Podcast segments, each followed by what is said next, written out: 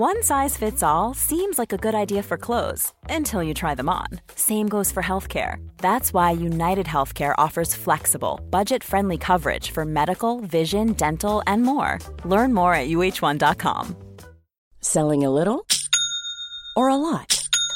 Shopify helps you do your thing however you cha-ching. Shopify is the global commerce platform that helps you sell at every stage of your business. From the launch your online shop stage to the first real life store stage, all the way to the did we just hit a million orders stage. Shopify is there to help you grow. Shopify helps you turn browsers into buyers with the internet's best converting checkout. 36% better on average compared to other leading commerce platforms because businesses that grow grow with Shopify. Get a $1 per month trial period at shopify.com/work. shopify.com/work. I'm Sandra, and I'm just the professional your small business was looking for, but you didn't hire me because you didn't use LinkedIn Jobs. LinkedIn has professionals you can't find anywhere else, including those who aren't actively looking for a new job but might be open to the perfect role, like me. In a given month, over 70% of LinkedIn users don't visit other leading job sites. So if you're not looking on LinkedIn, you'll miss out on great candidates like Sandra. Start hiring professionals like a professional. Post your free job on linkedin.com/people today. Ryan Reynolds here from Mint Mobile. With the price of just about everything going up during inflation, we thought we'd bring our prices down.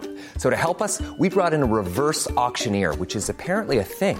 Mint Mobile unlimited premium wireless. Ready to get 30, 30, bit to get 30, bit to get 20, 20, 20, bit to get 20, 20, bit to get 15, 15, 15, 15 just 15 bucks a month. So, Give it a try at mintmobile.com slash switch. $45 upfront for three months plus taxes and fees. Promo rate for new customers for limited time. Unlimited more than 40 gigabytes per month. Slows. Full terms at mintmobile.com.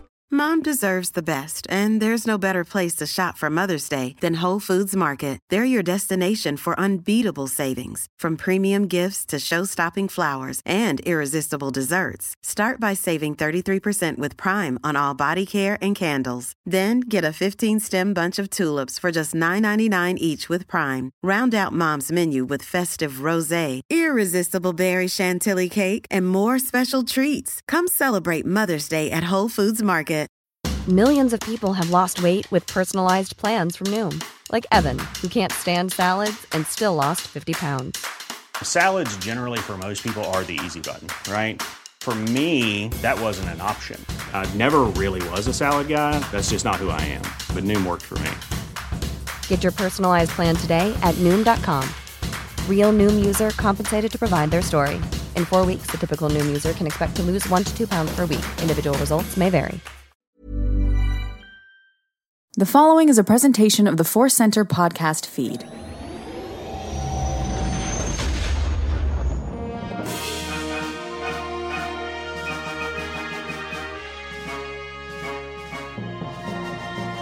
From the center of the galaxy, this is the Force Center podcast feed, and this particular episode is the Andor Report. I was hoping that the noise that you would make is the sound of fighting for freedom, and it was a, a, a great uh, pew pew pew and a, and a grumble roar. Let's go! That was beautiful. Hey, I'm Ken Napzok, and I'm here to make pew pew pew sounds. that is right. Ken Ken Ken is here in the pew pew pew seat.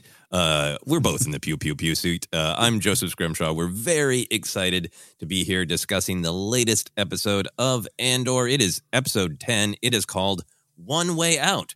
Where does the title come from? Well, maybe thousands of people screaming it in unison uh, as the prison break finally breaks. Uh, also, a lot of big thematic ideas, I think, in One Way Out, which we will be talking about. This episode was written, uh, like the rest of this uh, three episode arc, by Bo Willimon, directed by Toby Haynes. Uh, this actual episode, once you strip away like all of the intro credits uh, and, and the credits at the end, it's about 37 minutes of actual story. Yeah. But it was jam packed with action, emotion, emotions about actions. A very, very full episode, I thought. Right, Ken? Uh, it's funny to hear you say 37 minutes. That, that, that makes sense to me logically. Like I got it because I was able to watch the episode three times. Uh, but God, it felt longer in, in the best way possible. Where some, like I'll say, some other Andor episodes, I know some people complain, wow, this is really long and boring. Ran into that a lot in my hometown this weekend where people were like, yeah, I tried to, I fell asleep after episode one. Uh, I get it. I get it. Uh, this episode, you weren't sleeping. Yeah, no, no. Did did Timm Karlo's socks put people to sleep? Well, there's a lot of excitement to make up for those socks. If you were bored by the the socks of Karlo, uh, we always like to set the scene of kind of how we watched the episode. I think it's something to do uh, as fans, right? Because this is kind of a this isn't just like it's work time because we're going to do a podcast. We Mhm. are absorbing these as fans, uh, but also we're big proponents here on Force Center of what's going on in your life, in your world, as you relate to storytelling, sometimes affects the storytelling. So, Mm-hmm. Ken, what was your experience of watching this episode of Andor? Oh, Matt, and you also, I, I got to put a pin in the. Um, well, let's just address it now. I'm going to start here. We we we, we are fans. We we also are, are professional po- po- podcast pundits in Star Wars, whatever you want to call us. Uh, we we had access to this episode, and, and both of you and I decided not to watch it. And uh, we're yes, we're heroes. We're heroes, everybody. No, no, it just um, this show is so so good. I I just don't. I want to take it as as it comes to me, if that makes sense. And I had an issue with some folks who did watch watch it and tweeted out some real I know things you don't know tweets. And one was an interview that spoiled something for me in this episode just Oh, by no. context. Is that Jake's takes interview? I don't know who Jake is. I don't like his takes. And he interviewed Serkis, and we had to cover it for the news show. And in watching that interview, I was like, I can figure out what's going to happen with Serkis's character now. And and sure as as bleep, it was exactly what happened. So hmm. I kind of carried some of that going into the show. So, Joseph, this may be a negative way to start the show. If you, folks, Barry Sanders, NFL Hall of Fame running back, anytime he scored a touchdown, he'd hand the ball to the referee. People asked him why. He said, act like you've been there before. Uh, that's a, a personal philosophy for me. I would like some of you, you get those screeners, sit on it, Potsy d- just watch them and wait. And there was too many tweets leading up to even the five minutes before the show. I can't wait for you to say this thing. Shut up. Shut up. I put Twitter down as much as I can, but there was a big election going on last night. and that's why I was watching Twitter and I saw those tweets. And rant Joseph and get into the context, but this is important.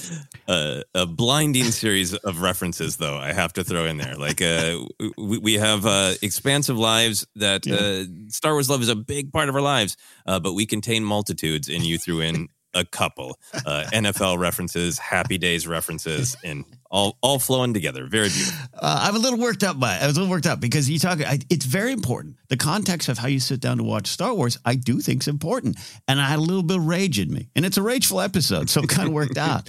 Uh, and then I was paying attention to uh, you know the elections and, and just refreshing, uh, both on a national level, uh, I've uh, on a local level, and then uh, weirdly, I have two people I know running uh, Burbank City Council and one state senator, District 20 and I was just really invested. And and you're you're you're trying to find hope in darkness, and you're trying to turn away from darkness and, and shining into the you know shadowing up your hope. It's a weird thing, and then you know Andor's just been so real world. And uh, you, you carry it into, and then the other thing too, there was a lot of excitement for this episode. I want to highlight that. I feel like I'm ranting, Joseph. I'm sorry. We we had a great lunch yesterday, and I think I drank in the afternoon and got me started.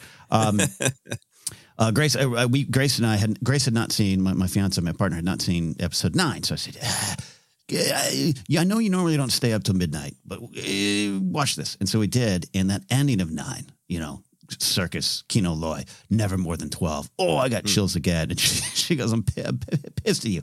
Now I have to stay up." because it was too good. And it was too good. And we both really loved this episode. I carried that all. I had some rage, Joseph. I had some excitement. I had some hope. and I felt trapped, but I wanted to escape. And wow, what an episode to have all that in your heart.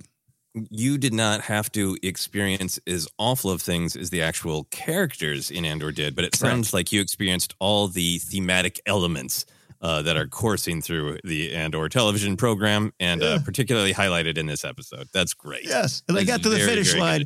Yeah, and I got to the finish line. And I was like, damn that Jake from Jake's Takes. Sit on it, man. Just emotionally running shoeless through what looks like sand snow. I think that's the new uh, Yeah, yeah. the new uh, bit of material, organic matter that Andor and Melshi are It running looked, through. it looked like Minnesota uh, sludge, or what do you call it? The s- Uh, snert. Snert? Snert. Snow and dirt. Uh, snow's Yeah, yeah. beautiful for five seconds. Then the dirt and the dog mysteries get in the snow and it becomes snert. Yeah. There you go. Uh, no, that's all really, really relatable, really, really uh, understandable, right? Um, yeah, somebody had told me like, oh, they maybe it was uh, on purpose, maybe there was a glitch, whatever. That the episodes uh, were uh, that an episode episode ten was available to uh, people who have often have access to some Disney Mhm. Plus screeners. Um, and I just really sometimes I do want to watch those. We watched the first three episodes of Andor, so we could really be uh, ready to discuss it. We watched the screeners of Tales of the Jedi. I'm open to it, but I love the midnight ritual here on the West Coast, and I know everybody can't do it, and and I, I acknowledge my West Coast midnight privileges. um, but there's a sense of community to it. Um, there's a sense of of ritual to it, and I really, really enjoy those things. So I was very happy uh, to wait and kind of experience this with the world. And I'm kind of glad I did because it was such an interesting and special time Mm-hmm. to watch Andor. Uh, I think Star Wars is and always has been and always will be uh, political from the beginning, from Mhm. 1977's Star Wars. Not even A New Hope yet, and it was political. Yeah. Uh, and Andor is very explicitly dealing with issues of how do you uh, fight back against uh, tyranny? Mhm. Um, the different ways that tyranny affects everybody, how it how it kind of imprisons everyone. But there is a difference if you're, uh, you know, socio socioeconomic, Mhm. you know, situation is on the alleged lower end of the scale. It's a different kind of more visceral, literal prison that can't be escaped. All of these issues that are kind of at the heart of Andor are so explicitly political. So it was uh, an interesting and mm, rewarding, maybe. I don't even know the emotion. Mm. it was very emotional Yeah. to go straight from myself watching like seven hours straight of election coverage Yeah. to Andor. Um, because, you know, I, I don't need to belabor it, but my strong opinion is uh, we're at a point in a, a lot of places in the world, but certainly in American politics, where uh, certain uh, political figures are using the tactics, the language, the intention of tyranny. Mhm. You know, speaking uh, about limiting certain people's freedoms, uh, gathering power, having a philosophy that's everything about power through strength. You will do as I say, as I decide, for I am the chosen, and Mhm. only I decide. And any resistance be, will be met with attacks and violence. You know, Yeah. Um, that is, yeah, that is that is such a threat, right? Yeah. So then to see Andor saying like, how, if that if that succeeded, if that is not stopped Mhm. uh, by by voting, if that is not stopped by the guardrails of democracy, uh, what would that world be like? You know, Mhm. and obviously, many people in the real world uh, throughout the course of time have experienced that.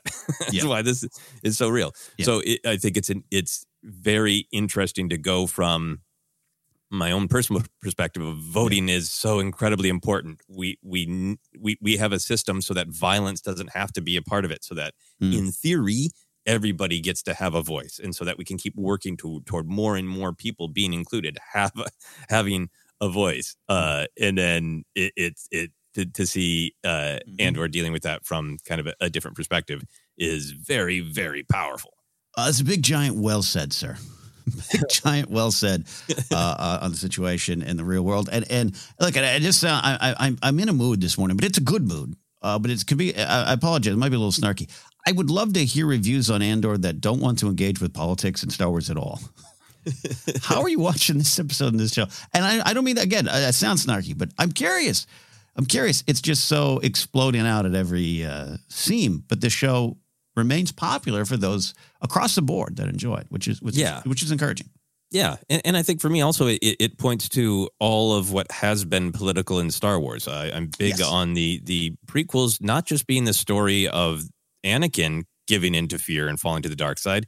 The galaxy gives into fear. Palpatine uh, successfully creates the illusion that there's a scary other Yeah. that can only be met by you giving up your liberties and by pouring all of your strength into him Mm. into all of into the the the fear of the other and therefore security security security so Mm. like watching andor is also makes me think about how wonderful the the politics of the prequels are in in telling that story in this precipice that we're on of how many of us are going to give in to fear Yeah. and give in to uh, I, I want to vote to to raise a fist to everybody and Yeah. constantly be afraid of the others. I, I said I would keep it short, and I am failing. So I'm, I'm going to try to wrap that this part of it up. Yeah.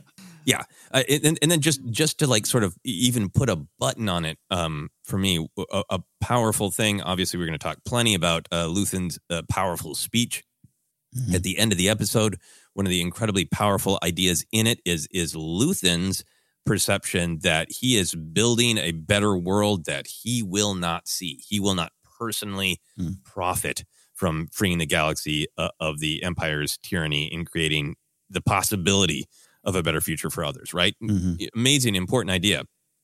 Uh, this morning I get up and, and I'm gonna watch Andor again. Like I just, but I just really quick want to want to check in on uh, some some election results, and I hear this discussion of uh, Stacey Abrams, who did not win the governorship of Georgia, Mhm. uh, but has been well covered, has built uh, machinery in in Georgia, a system in in Georgia for lots of other people uh, having a, a voice, having their votes count, uh, being seen, being valued, and because of what Stacey Abrams built, that that is deciding other elections, and th- these pundits, who I guarantee you have been up all night covering politics and did not stop at midnight or 3 a.m. on East Coast time to watch Andor, basically say about Stacey Abrams, thank God she's alive, right? Yeah, uh, yeah. It's not the same as Luthen, who I think is saying I'm not going to be alive. So I want to make Yeah. sure I'm saying that. But but they're ba- I, I sit and watch these pundits basically repeating Luthen's speech of for generations people will benefit from what Stacey Abrams did. Mm. She didn't win. She didn't get to benefit from what she built, but others will, and that is to be applauded. That matters. So it, it- it was one of those moments where, like, the core idea that was spoken in Andor was uh, repeated in our real world Yeah. because it's an idea that that matters and resonates. Yeah, and these and these are ideas. I think when when it's all said and done, may, maybe we sit back and do a, an Andor recap, bring in Jen, and just look at the, the impact of the season. I, I think it's very. I, I think so much of what Andor is saying has been said in Star Wars time and time again. You've mentioned that before, and it just highlights. It does it in a different way. It drills down on things maybe that haven't been drilled down on, but it's all present and it's all uh, in a weird way politically coming. I don't know if I want to say coming to a head in Andor, but it's just uh, I, I like that it's pulling from a lot of other aspects of Star Wars and putting it uh, right here on a platter that you, you you either want to eat or not. Yeah, I, I think you know with a lot of Star Wars, politics motivates things, Mhm. but it allows you to look away. Right, like a lot of the Clone Wars episodes that are most political, you, you listen to the great, you know, booming voiceover narration of Tom Kane, and you understand that everything that's happening in the episode is political. Um, and and then the episode go, goes on, and, and it maybe doesn't highlight that. It doesn't remind you of it. And Andor is just sort of like the you are not looking away. This is all political, and you are not looking away from it. Yeah, yeah, and and I and I've really enjoyed it because of that. Yeah, absolutely. Okay, so let's get into our overall reaction. Oh, I did want to share one other thing. I got a B2EMO action figure. I saw So- that. Yeah, I always set out my action figures uh, to watch. So B2EMO uh, watch with me. He's going to watch next week so he can see himself because every episode, my main question is uh, where is B2EMO? Is he safe? Is he all right? And hopefully next week, uh, B2EMO will get to see himself. and I, oh man, and I- we might see him cry. Oh boy, we'll talk about that later. Oh, boy. About what Boy, wouldn't the, the new canon of like, oh, o- o- oil's leaking from his ocular unit. Is is that droid tears? Can I cry now? Oh, B two. I do not have an e- energy enough to lie and cry. I must choose one. oh, my heart, my Uh, heart, my heart. Yep. Uh, all right, let's get into uh, this episode. You know, fun, relaxing episode. Uh, what was your overall reaction? Uh, obviously, a ton of people are loving it. Did you love it? Did you like it? Did you struggle with it? Where'd you go? Yeah, I, I really did love this episode. First of all, I want to start here. Uh, a lot of you out there listening grew up with TV Guide. Some of you maybe did not grow up with TV Guide.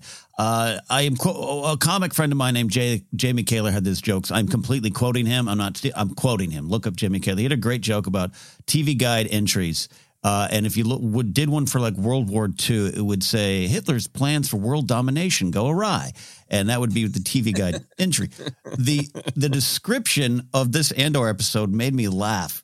A, a rare opportunity opens, and the time for Cassian and his fellow inmates to act is now. Like what a He's it's where does it take you to put you in that car? You got to buy this car. It just such was a peaceful, simple summary of this just tension filled. Uh, my my gut was in my heart the entire time. My throat was in my heart everywhere. Jesse and in the gang get get enough, get enough money for that mortgage. Yeah, Yeah, like it was hilarious. Uh, sorry, I'm choking on my own uh, that's laughter. hilarious. So, anyways, I really did love it, and I, I'll be honest. At times, uh, I, I, Andor's been. I've said this before. I think Andor's my favorite of the shows so far. It's also my least favorite of the shows so far, and there's a lot of real world reasons for that. I have grown tired of having to defend Star Wars to fans of Andor, and it's happening time and time again. And that's a different conversation. We'll bring it to other podcasts. I carry some of that into Andor. I'll be honest with you. Uh, where I feel Boba Fett is just as depth has just as much depth. It's just in a different style and fashion, and I get it. And I love this fashion. And this episode, I loved. It's my favorite so far. What does that mean? Nothing. It just means I felt this one came together so nice. Also, by the way, it's probably the most Star Warsy of all the episodes so far. even episode three, or even the breakout, uh, the, the the heist in, uh, in episode six. This is this had blasters, the DH-17s. This had pew pew pew g- guards flying over railings.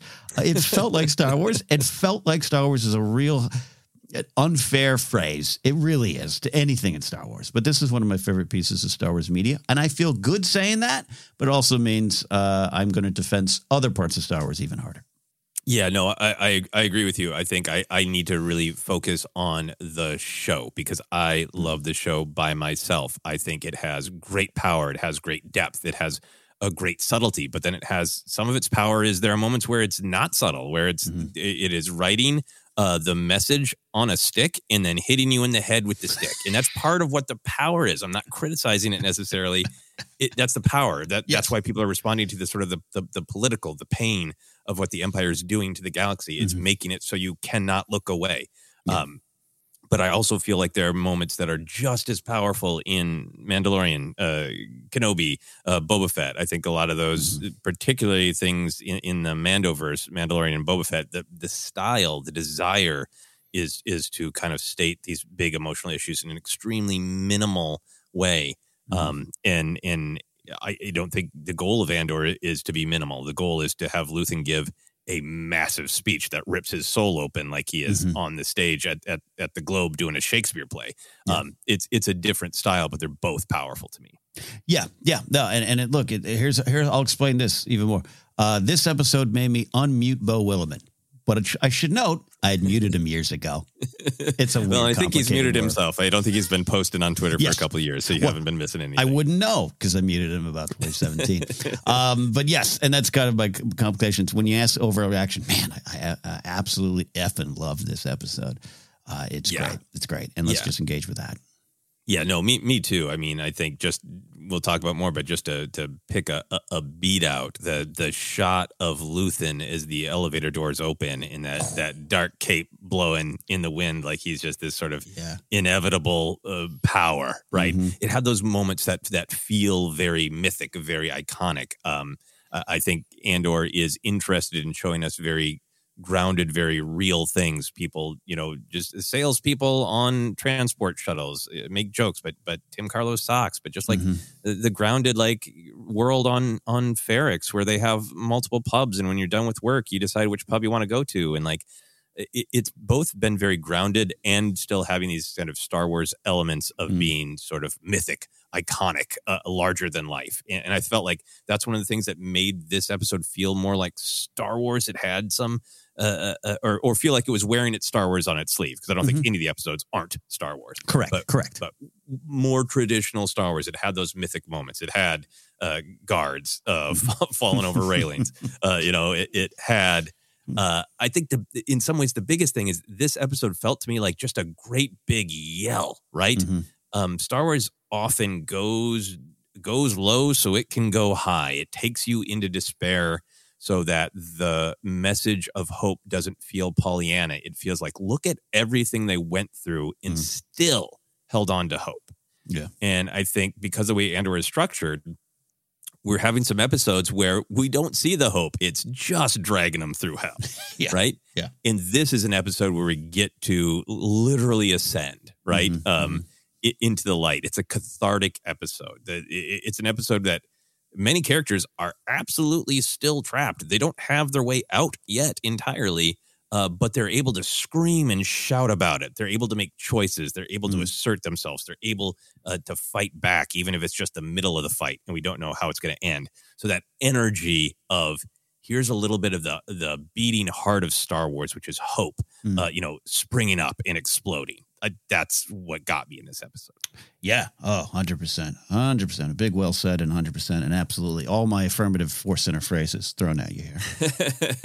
yeah, and, and I, I just think structurally that this, I think a lot of the episodes have ended well thematically, but not necessarily the biggest energy beat. To they leave Yeah. me wanting more, but they're not like that great kind of cliffhanger energy. Um, Mhm. and Luthen's speech about his big speech, giving it shape, uh, ending with "We we need heroes," and Andor and Melshi, you know, Yeah. shoeless in the in the sand, snert, snow, whatever that is, you know, as Mm. the future heroes of the rebellion. It was a thrilling, hopeful ending, even amidst this absolutely dark moment in the galaxy. Yeah.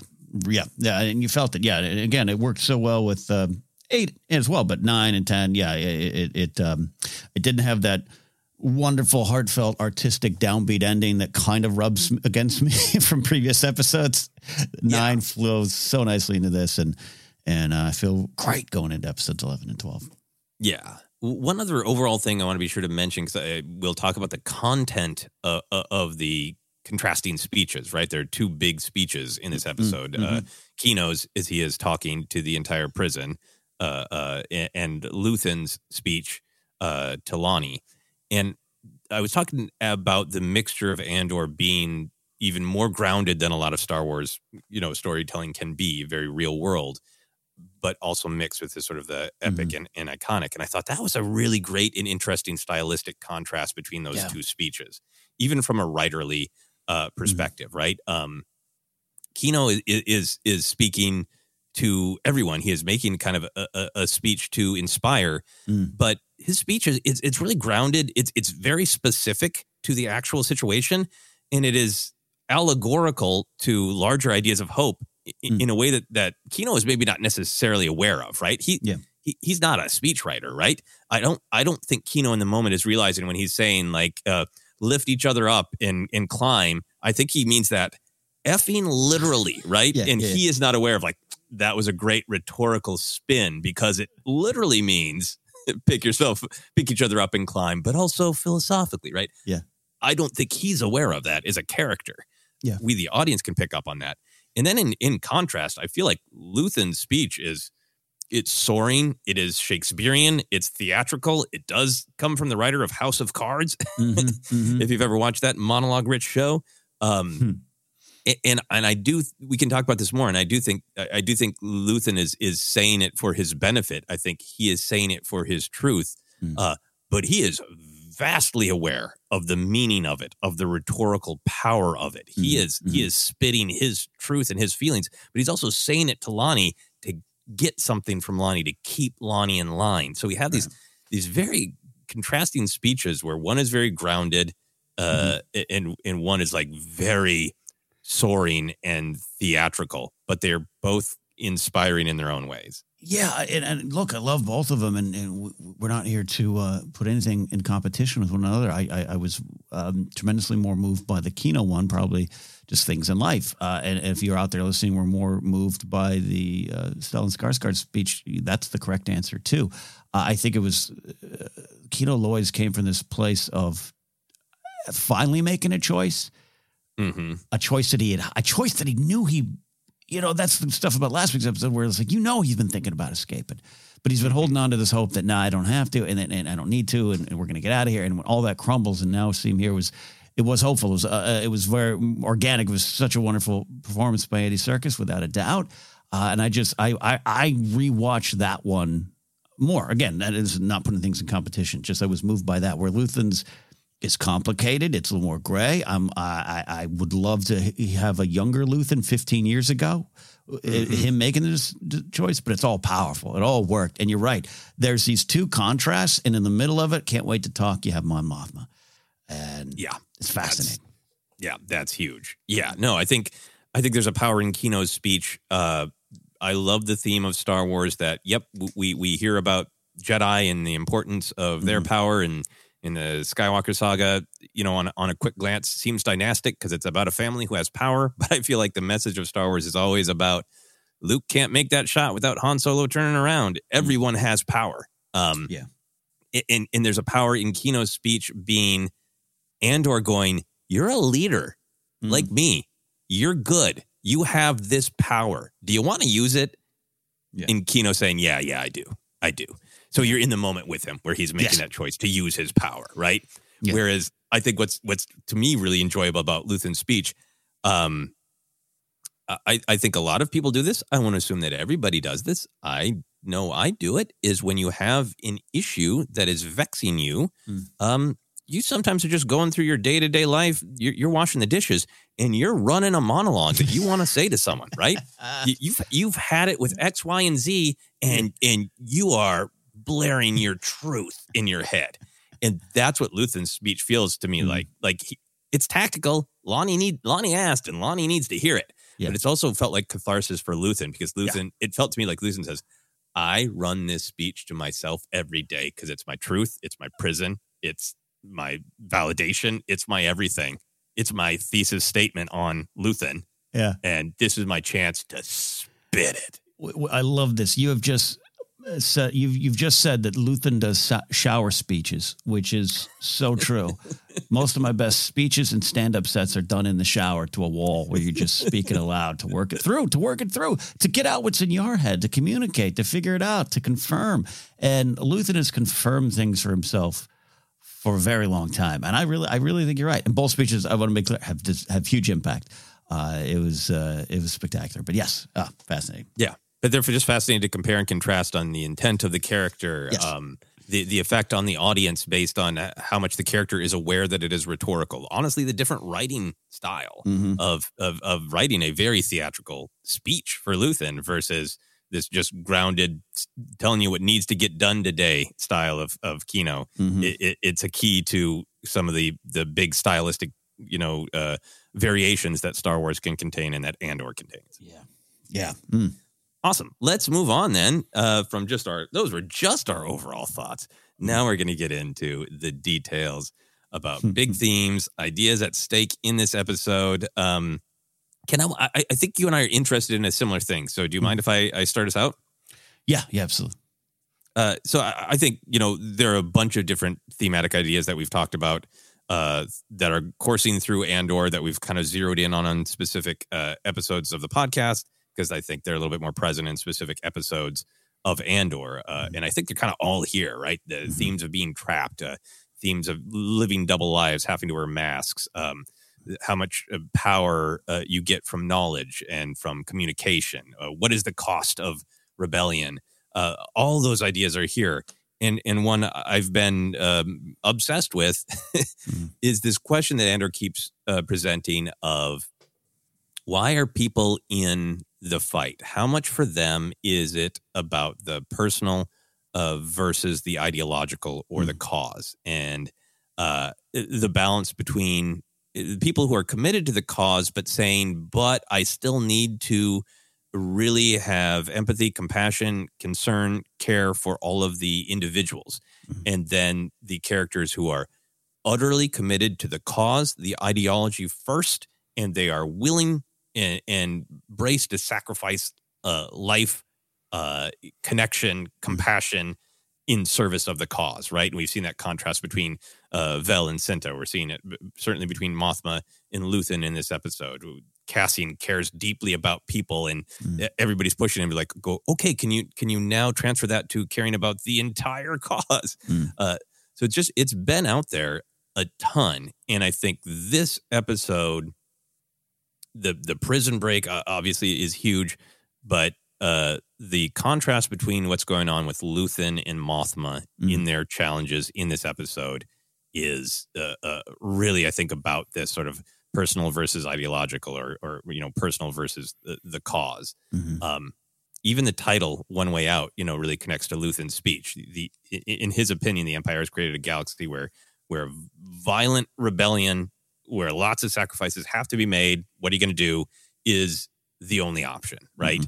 Um, and there's this this this thought to me that this there's a possibility that Andor is showing us that Luthen built this network, Luthen built this system, but Luthen's not going to be here forever, and it is eventually going to become Mothma's going to take this system, and Mothma's going to shape it into the rebellion. We know there's that there's that possibility, uh, which really raises this question of if Luthen and Mothma are lockstep on yes, this fight must be fought. Yes, I'm willing to make personal sacrifices. Mhm. It raises that question of well, if you're agreed that the fight has to happen, now the question is how do you go about the fight? Uh, What are you willing to sacrifice? Um, and in particular in this episode, right, we we've been talking for multiple co- podcasts, many other people have about Luthen seems to think like, yep, I need to be rock hard, nobody or nothing matters, I'll sacrifice anything. Mm. Clearly it doesn't make him happy. He has those moments of pain Yeah. in doing it, but he's committed, right? And that's his that's his his shower speech that he gets to give to Lonni in this episode, right? it, you could boil down this speech to, you know, my dedication is to the cause, and uh, people need to be sacrificed for the cause. I've sacrificed my soul. Mm. I've sacrificed my humanity. That's my answer. I'm condemned to use the tools of my enemy, to defeat defeat them. I will sell my. I will, and I have personally sold my soul Mhm. uh, to to the cause, right? Um, and then in contrast to that, what's going on with Mothma is she confirms her a personal line in the sand, right? Mhm. Of uh, we can get into the complexity of what Chandrilan marriages are and what exactly is being said and Yeah. how much of a trap and how awful uh, are uh, Chandrilan marriage traditions. That's certainly put out there for us to think about Mhm. but just getting into Mothma's headspace that uh from Mothma's perspective, it seems like she is being asked, Will you sell your daughter Mhm. to a life of unhappiness for the sake of the rebellion? And her initial answer is absolutely not, Mhm. Which is this great contrast. And I think it, it, it puts this utter focus on the climax of the Mothma money subplot which at the Mhm. beginning of the season could just be kind of seen as like, oh yeah, that's how she's contributing to the fight. She's trying to find some money. Oh, she's Right. she's trapped. How, how you know blatant can she be? It's spy thriller. Ooh, and now we're getting now we're at the heart of it, right? Mhm. Of it, that that scene with Mothma is left with her being rock solid of saying, I'm not thinking about it. Uh, and and Davos Sculdun uh, scumbagius um, turning around and going, no, you're thinking about it. You're thinking about it Yeah. which raises this question of is Mothma going to come around to Luthen's current perspective, right? Mhm. Does she say stay steadfast, which in some ways would make the show a message of um you know we can choose how we fight. I am committed to the rebellion, but that's a line I can't cross. That's a that's a personal cost that isn't fair. That would be one message if she does not take this deal, right? Mhm. If she does take the deal and decide it is a th- then the show is a little bit of a message of kind of agreeing with Luthen of some really brutal sacrifices are necessary for the cause. Um, then there's even like, it, d- does she get creative? Does she find choice? Does she find a third way? Does she say, "I'm what I'm fighting for is freedom"? What is freedom? Freedom is personal choice. I'm going to ask my daughter what she wants. Mhm. You know, uh, Mhm. but but to me, we're now sort of like at that point where Mothma's decision is a lot of what the show is going to be saying in terms of morality tale of what do you sacrifice for a rebellion? Certainly, you're going to sacrifice some people dying, you know, mm-hmm. hopefully willingly, but how much of your soul do you sacrifice? How much of the the entire cause's soul can you sacrifice and- and still be fighting the good fight? That question is on the table, in my opinion. And I now that I'm done with my monologue, I apologize. I'm so curious to hear your thoughts. No, no. I think it's a, it's a, it's important to get it all out there. I think we're of the same mind. And and and when it comes down to the Mothma stuff, I think we've seen her make a decision. I don't know if it's the final final decision, and I think the show's g- got to answer that. It has to answer that because I think it's asking the question. Throw Saw in there. Throw Luthen and Saw in there. I think we have to keep in mind that a lot of uh, what we're hearing and seeing is from Luthen's point of view. You and I have been talking about that on and off air. A lot of it's from Saw's point of view, and we're seeing a lot from Mon. And I do think it's asking that question. Uh, and I, I, you know, talk about what's at stake in this episode. I, I wrote two things. Uh, uh, for what's at stake? Freedom. I won't let you down. Freedom. Uh, that's big. Uh, but how do you get there? And the cost, identifying the cost, deciding if the cost is worth it, knowing you paid the price a long time ago and coming to terms with that. I love that line. A drop of discomfort may be the price of doing business, but it's kind of a scummy dude saying it. So, what is actually the best path? Who's going to make the actual changes? This is thematic conversation, but it's also conversation in the Star Wars world with the rebellion. And I love that. Uh, We might know somewhat of the answers. We know where Mothma ends up, but throw that out as best you can. This is a fascinating dive. Much like I, why did I love the Kenobi series? It took a story I was familiar with and zeroed in on how we got to places, how we went from one spot to another, and in that comes the lessons for life. And right now, I, I, I um, I'm with you. I, I the show. Uh, we talk about voting. Like uh, we're all looking at mothma to put the final vote pebble in the jar. To, to see what the show is really truly saying. Because i want i would know, here's what i would love. Luthen's speech is a banger. It's a hall of fame speech. No doubt stellan skarsgård's one of the best actors of our generation or any. I would love to see luthen back on the fondor right after that moment, knowing that he has condemned 50 men to, uh, or I say men in a general term, sorry, uh, 50 rebels um, to death. Mm-hmm. What does he really think about that? Mm-hmm. And we don't know that right now. So his speech is looking really good. It's looking like an Emmy winner. I think it should go to Serkis. It's looking like an Emmy winner. But I want to know what he thinks in his darkest, quiet shower moments versus what Mothma's dealing with right now. And it's not as you're right. It's it, it's not this. Uh, uh, sorry, it's a Game of Thrones thing. It's not the same. Sorry, sorry, sorry. But like Stannis Baratheon loses himself time and time again, and the final thing is he gives his uh, daughter no choice but to die, and he pays dearly, pays with his life, and he pays with his cause. Now the rebel cause is a little more justified, a little more uh, righteous than the cause of Stannis Baratheon Game of Thrones. I want to be clear about that. But that's Yeah. the lesson of Stannis. The thing you feel you have a right to, the thing you want to accomplish, can destroy you if you don't, if, if you lose yourself on, on the on the way and and Mothma's at that point, and that that that Genevieve O'Reilly g- clenching her jaw and her neck and her throat as uh, Davos scumbag walks away. Yeah. That shudder. Yeah, it says shuddering in the in the Shuddering? screen Ooh. captures, but yeah, like it it really Ooh. is. It- it- and we're reminded in that scene that like, yep, you are kind of contained by your position. Mm-hmm. You have to be very careful about what you say, but you're also known as this kind of quiet powerhouse who gets to the point. And just Mm-hmm. seeing her visually, physically try to contain what Luthen gets to let out at the end of this episode. Yes, you know, yes, you know uh, that not uh, my not my daughter. Yeah, Uh, because because it's it, it's not it's so it's and that that's good. That's reason enough for me. I'm rooting. By the way, I'm rooting for Mothma. oh yeah. Let me just put that on the table. And I love Luthen. Luthen might be one of my favorite Star Wars characters. Right up there with Saw Gerrera, who's one of my favorite Star Wars characters. Not because I think he's always right. Uh, Yeah, I 'cause think he's there's lessons. intriguing. Yeah, he's intriguing. He asks he he asks questions, demands answers, and creates more. And that's the point. And I think Luthen's in that in that spot too. Luthen's fantastic. But I, I'm kind of rooting for Mothma's way here because it's not just simply her, her her daughter and her marriage, and which by the way would be reason enough. But it's it's it's it's your very soul. It's it's it's it's. Do you, are you going to give up what you believe? Uh, Look at this. There's a reason we got this horrible marriage that we're seeing with Perrin, right? Mm-hmm.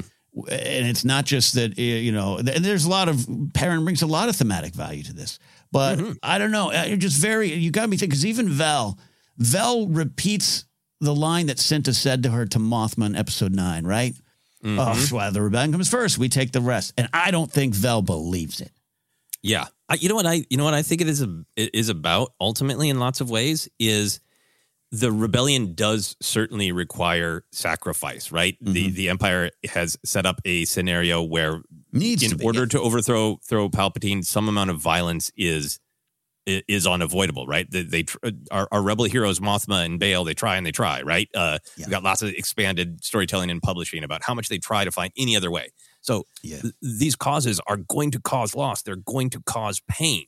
Mm-hmm. Now, as an individual walking through that, you can shut down, right, and say that's the way it is, and I, I have, you know, I've, Mhm. I've made my mind a sunless space, Mhm. or you can still feel every loss and every death, Yeah. in which is harder, in which is scarier, and in the Star Wars story so far, who, who, who locks down their heart and who keeps their heart open while having to walk through all that, that loss.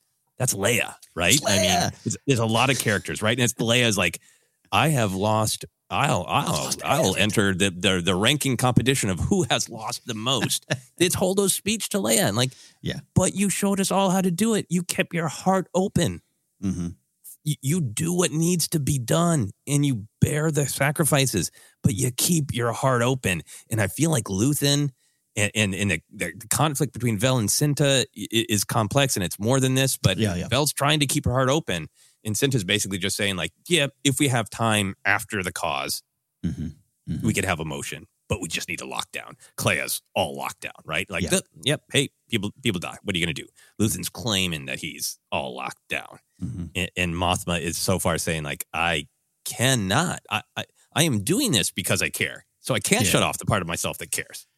It's not a zero sum game. You're so right. The Leia, the, the, the eyes of of Leia on Crait. Uh, that's that's a lot of what's going on in the Last Jedi for me, and always has been. And and you look at her, is her and Padme, very steadfast characters, and I think you're you're, you're seeing Mothma rise in that too. And they're all on the same side. And they're all the same thing.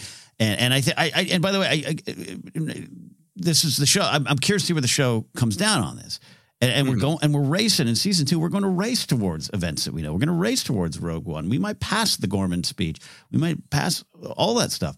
I just think this episode really drove drove this all home. And, and, and this episode is about the cost. That's clearly the, the theme. No way out with an exclamation point is the title, but it might as well be a question mark to me. And there's different ways it's going to hit you different ways. It's clearly hitting you and I different than maybe other folks. And, and you and I might even glom onto different things within our conversation here. But in terms of talking about the Rebel Alliance is talking about the themes.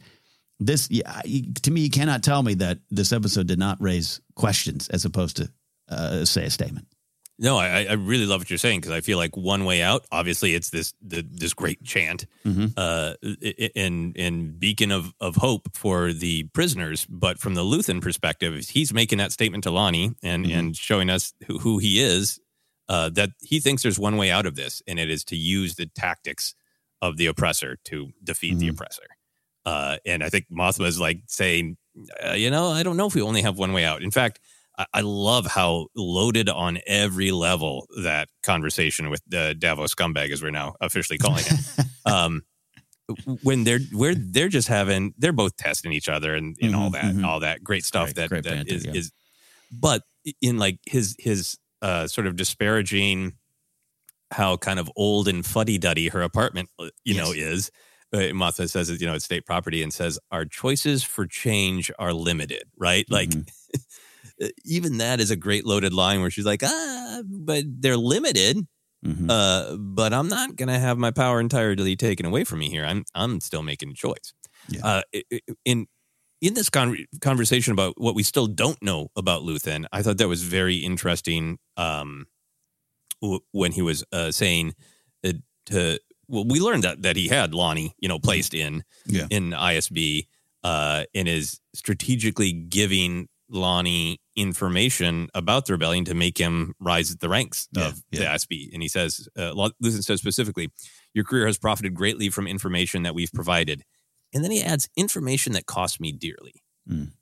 And that to me was a reminder of we kind of still don't know what that uh, Sky Kyber means to him, but he said something similar to Andor of like it's got this financial value and I'm willing to lose it, but it has much more value to me, right? There's there is the implication that you know Luthen is probably somebody who was always against the Empire Mhm. uh, as he saw it being born, but has something something or someone he specifically lost or Yeah. maybe even sacrificed Mm-hmm. and I, I don't I don't think that the show is necessarily going to be this on the nose, but it really invited me. I don't think necessarily it's going to be like, "Yep, I gave my child up." Right, right, right. It is as you know a, a rebel to be caught to, to Mhm. Lonni. I don't think it's necessarily going to be on that on the nose, but it feels like it is is drawing a line that Luthen made some choice that is comparable to Mothma sacrificing her daughter that led him to where he is Mm-hmm. and said, I I faced this choice and I decided the cause over everything, the cause over my soul, Mm-hmm. the cause over other people, the cause over my soul, uh, the cause over individuals. And now he's got this perspective that that's the only way. Mm. Mm. And I think what you and I are really talking about is is Mothma's choice going to validate that perspective, or is Mothma's you know Mhm. uh, choice going to challenge that and going to lead us into what Mothma builds, which is an alliance Mhm. that doesn't take action without voting. That that does say that some tactics are too far. That's that's you know That's where that's where canon matters. That's where lore ma- that's Yeah. where emotional canon matters. That's the rebellion that Mothma builds. Yeah. It, and and we're at the precipice of how does that happen on a philosophical level? Yeah, and- but and no one here is suggesting that Mothma says, "Well, pack it in, let the Empire have its day. I'm not, I'm not going to have my daughter get married." Right? It, it, it's just so much more complicated than that because you got this prison break, which has these great, great. No one is getting out. We we either die here or die out there. The the beauty, the beautiful ending. Whatever happens now, we made it. I love that with Cassie and Melshi. It, it- mm. it- you know, this is about. I don't say winning, but it's about this change. It is about the cause. But how you get It is there. about yeah, Yeah. It's it's we're, we are going to fight. That's mm. not the question. The question is how are we going to fight? Yeah. Um, mm-hmm. Yeah, and, and I thought you know Luthen and Mothma were were the the hinge of of this you know part of the story about balancing the the, the personal with the the cause and the ideology. But I thought it was great that that Cassian's care for the people is on display. Right. Mhm. Um, it, I- I thought it was a, a telling moment when he doesn't kill those two Yes. imperial workers. Right. yes. Um, I thought it was such a great bittersweet ending where he turned, he's not just thinking about himself, he turns back for Kino, right? And Mm. asks Kino at the precipice of his own freedom, Mm. Asks Kino, what's wrong? In the bittersweet, like it looks like Andor's moving to be like, I'm going to give you a swimming lesson, or Yeah, uh, I'm yeah. going to come up with a plan where uh, Melshi and I are going to carry you, and it, it, it, it, and he gets knocked off, right? Yeah. Because it's just it's just another reminder of who Cassian is. Cassian cares Mm. about people, which sets up you know his, his ultimate journey in Rogue One, which is at some point Cassian accepts that this cause, the rebellion, will cost his life, but he's going to keep asking himself, will it will it cost my soul? And and Yeah. that's his declaration to Jyn of like, yes. I can't let this cost my soul. If I didn't go to Scarif with you and try to make a difference, Mm-hmm. then the answer that I'm raising now in this episode would be final. It cost my soul. I Mm-hmm. did all these things and it didn't end up mattering. It's got to matter. It's got to better. Yeah, that again, that's we know where we're ending, right? And it's the benefit of that, and, and, and drilling down on how we get there. Yeah, I, I'm really with you because yeah, I think that Kino Loy speech, that line that a lot of people are, are, are glomming on to, which is great. You you need to help each other. You see someone who's confused, someone who's lost, you get them moving, you keep moving until we put this place behind us. Uh, none of that reeks as uh, 50 of them can go. Which, by the way, sounds like I'm angry at Luthen. I'm not. I just I, I'm intrigued by the questions this episode's asking. Yeah, yeah, absolutely. I'm very intrigued by it. And final thing on this kind of uh, the personal versus the cause, the ideology. I, I really thought that that was interesting. Interesting that that's actually what's at stake with Lonni. Mm. Uh, Lonni wants out of the cause because of the personal. He's a father now, you know, Mm-hmm. and I'm I'm sure he doesn't want his his daughter to grow up in the Empire, but you know. It, it, it, Lonni is having a similar reaction that Cassian did, or Cassian's kind of being offered, like join the rebellion, make a difference, and he's like, "No, I just need to check on Marva. I just Mhm. need to run away with Marva." You know, Mhm. it, it- a really, really interesting, understandable. I just need to take care of my people, the closest to me, versus making this sacrifice to be a part of the larger cause. Yeah. Yeah. Mm. So uh, yeah. thank you, thank you for letting me me start there because I just I, I feel like that's it was some- was I think you know the Luthen Mothma perspective is was kind of at the heart of the episode I think for for both of us. But I'm I'm Yeah. very curious to see where you want to take the conversation next. I, I, think a lot of it just goes going into the the the, the prison uh, escape, which is just a, an amazing uh, you know little sequence as well. I, I, I just uh, absolutely Mm. tension filled, pulse pounding, just so well and and so earned. And I'll say so earned uh, Mm-hmm. with the other two episodes. This is why the show is doing these arc things, and, and I love it. And then it's a rewarding binge watch. Um, but yeah, I, I, I think in that. Um, in that sequence, and I, I think it's sad. I mean, quite frankly, what you, what we're talking about with Mothma, Luthen, and everything is, is is just attached to everything in this episode for me. Yeah. Uh, but the, the idea that these questions and these paths and choices show up when uh, you're not ready, uh, shows up when they're ready, and I think that's I love because we, especially again, the talking about. I'm glad these are weekly, by the way, but the binge model, I get it. Finishing episode nine, ah, about 30 minutes before this episode. And then you got the no more than 12, and you're like, yes. And then this episode picks up with Kino Loy going, You're insane. We can't do this now. Mm-hmm. I gave you this information, but uh, you didn't mean today, did you? And and I do like that all these big questions we are asking in this episode that we feel this episode's asking. Do you want to have your daughter be in this marriage? Do you want to sacrifice your young one year old daughter because you're spy? Uh, Luthen might. I think you're right too. By the way, that's very interesting to me that we got a 13 year old daughter here. You got a one year old kid with Lonni, great name, and then you got Luthen hiding some sacrifice because that's the question. What do you sacrifice? What do I sacrifice? Uh, you know everything. Um, I, I don't know. I just, but these all show up when you're not ready. Shows up when the choices are ready for you. Yeah, no, and I, I think that even matches a line that even though I don't like him, uh, Davos Scumbag says about. I'm paraphrasing because I didn't write this one down. Of like, I, I find our conditions make our choices for us often. You know. Mm, hmm Yes, there it is. Um, our our position sometimes makes decisions for us, don't you find, Senator? Yes. Mm-hmm. Yeah, so I, I, do love that Davos Scumbag has some points to make. I guess I don't know. I'm not. Yeah, it was. It was fast. It's fascinating when people like that show up because even it's funny. His line, uh, one of the indulgences of great wealth is freedom from other people's opinions. I take that as bad, but I guess some people could take that as good. I don't know. Yeah, I take. It I mean, bad.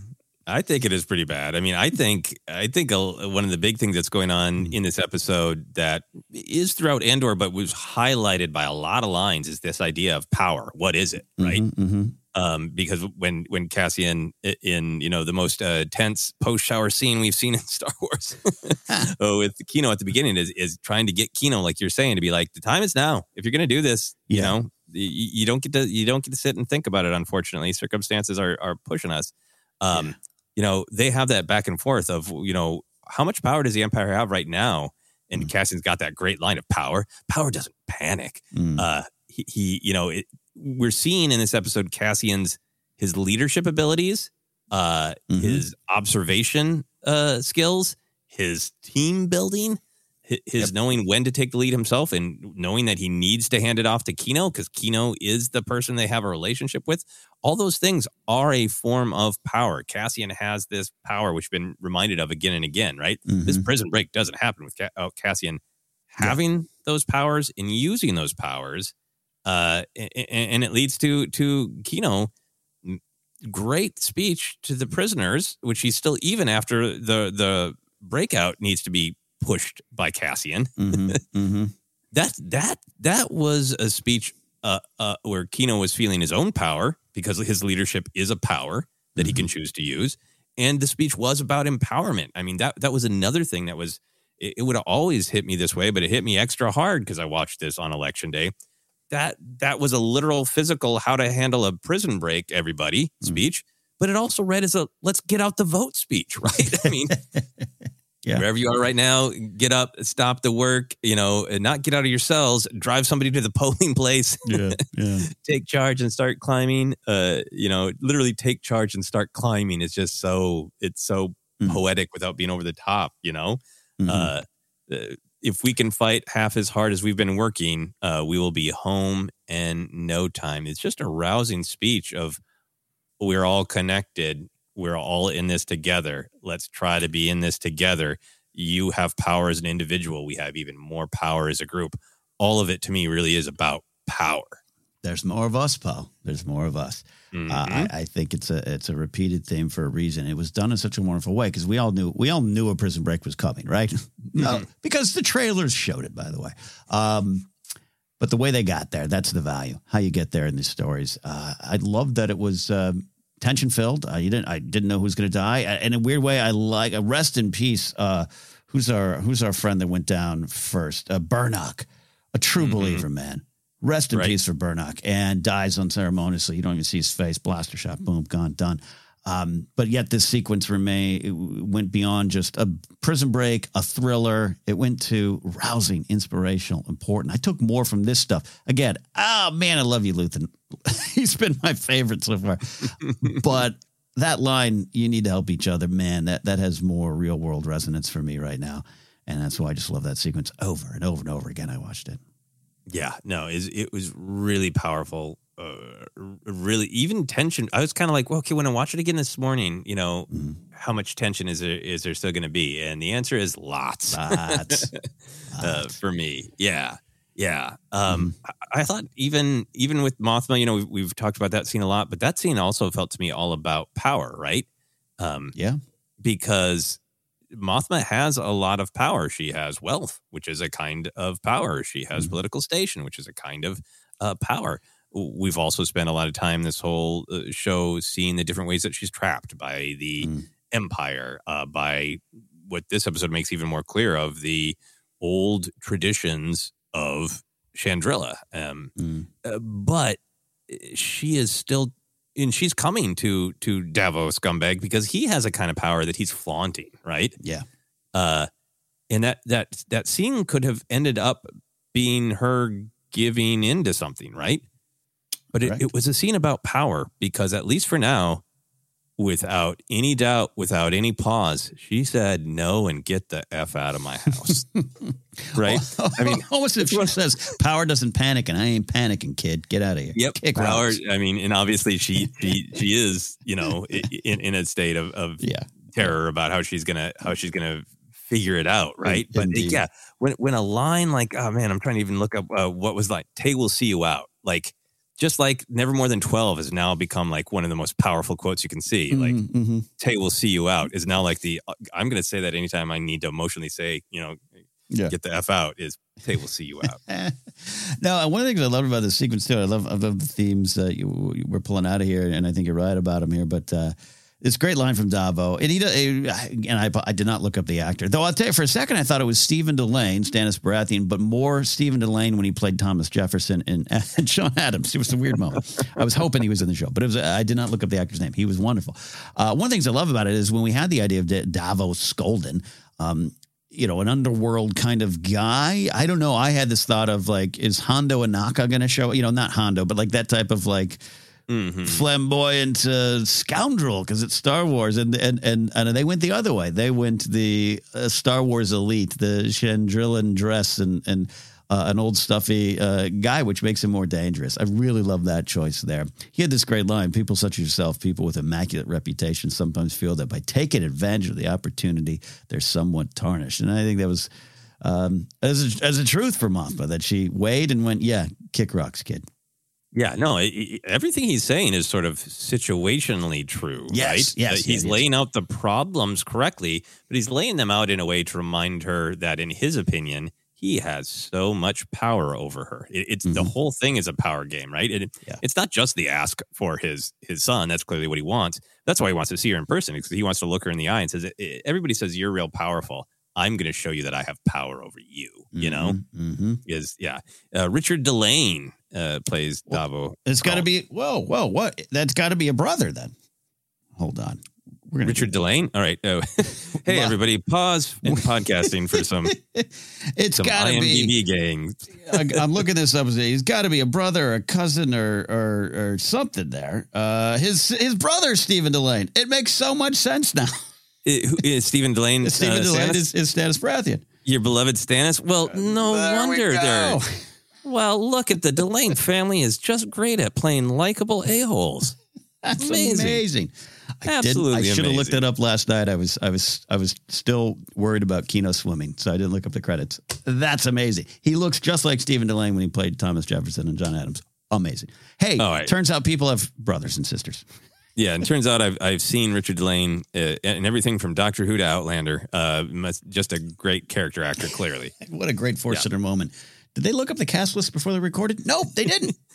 Hey, man, I got six pages of notes, Yeah, but every yeah, once in a most- while, most of the time we something's do. Yeah. I ha- at this point, I have. I'm. I'm even going to scan. I have uh, three pages. Three pages worth of just names and places in Andor. There's so many characters. Many of them.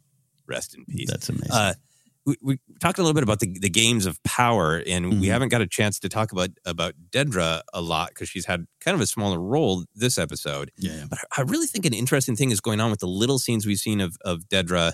There were big scenes for Dedra last episode. Yeah. But there's a thing going on with her where she is uh she's she's going up in the world in the ISB, right?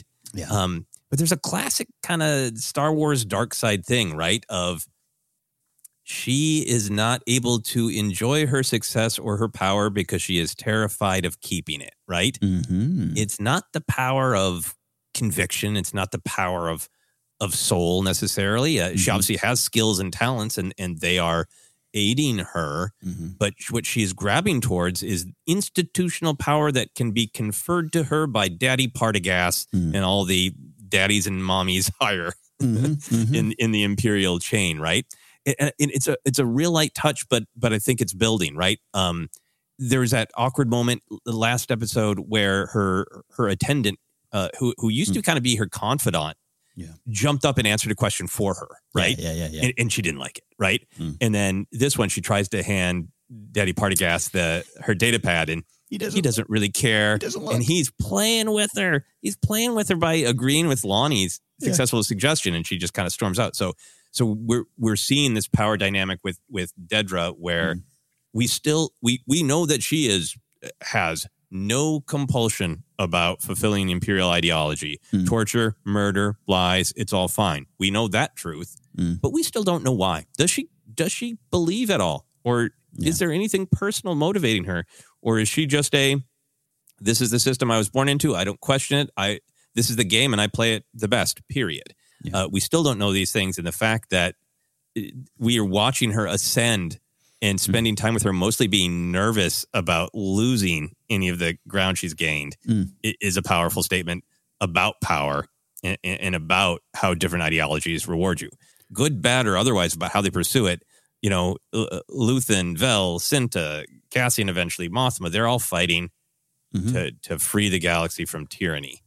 Uh, and and Dedra's just trying to bring the boot down harder, and she doesn't look like she's having a fun time with it. No, not at all. This is a. gr- I'm glad you brought this up because I love the Partagaz moment where he's just like in his wonderful trench coat. It's a great trench coat. Uh, Daddy's, he was at brunch, Yeah, right? he was at brunch. It was raining, of course, at, at, Daddy's help because I think there's even rain. That that the great scene with Davo. There's like rain on the windows. I love the little detail. So he shows him a trench coat, and uh, yeah, that data pad. Look at my look at my iPad. No, I don't care. Uh, I, I, it was fascinating, and, and it was almost a th- that's a cute drawing. We can put it on the fridge. Yeah, what did you now to real business? You got an etch a sketch there, kid. Uh, it's fantastic. I love that you brought that up because Vel has this great line uh, last week with, with Mothma about about choice, right? About the side. What and and and you know, let it be known, Mothma's chosen. It's okay to be like, did I choose right? Man, this is tough. I think it's okay to ask questions. And Mothma was asking questions. Even good old Lonni in his red hair is asking questions, but uh, in his stash. But I, I, I, Vel says we've chosen a side against. We're against the dark side. And this is a show that that does not bring in the Force. To everyone's applauding that. Yay! No Jedi. Get those stupid Jedi out of stupid Star Wars. But this show is still dealing with the light and the dark. Mm. And the dark side destroys, light side builds. That's not a new theme here. And and and and Dedra Meero, and especially with some of the interviews now out there, gosh, everyone stop talking. Just get on the shows and write the shows and stop talking. But we we th- this is a fascist. And yeah, we mm-hmm. were, we're rooting for her because if you're if you're tuned into the struggles that a woman might have in a workplace, and you look around and you, and you realize she's the only one. I used to not be tuned that stuff, and one time in Screen Junkies, I'm not again, I'm not, I'm not an effing hero here, but I looked around a, a, a meeting at Screen Junkies with like 40 people. There's two women. Like, this doesn't seem right. When you're tuned into that, you do start rooting for Deidre. Deidre, sorry. You do, and it's designed that way. And to have it come to this episode where it's like, great, but you're not rooting for now because she's horrible with Bix. She's all in. And what is her sacrifice? Nothing. A pay raise, a power grab. And Blevin, you don't even, Blevin's not in here. He's gone. He had all the power. Yeah. He's gone. Um, and there's a great moment when Lonni is pitching what you're just saying, undercutting her. We should do what we normally do. Watch it again, folks, if you haven't seen the episode again.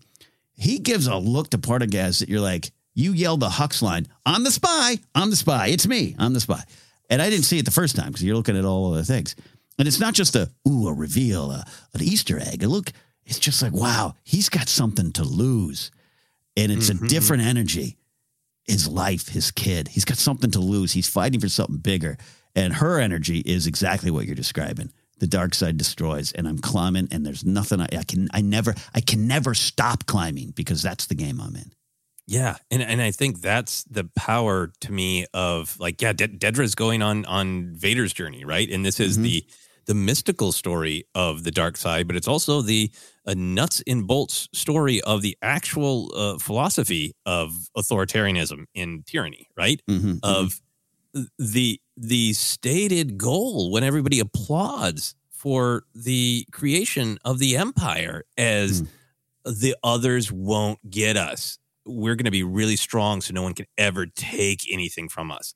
So if the philosophy you're all buying into and all agreeing is uh, someone is always trying to take your stuff, you should always be afraid of that and you should always be willing to attack.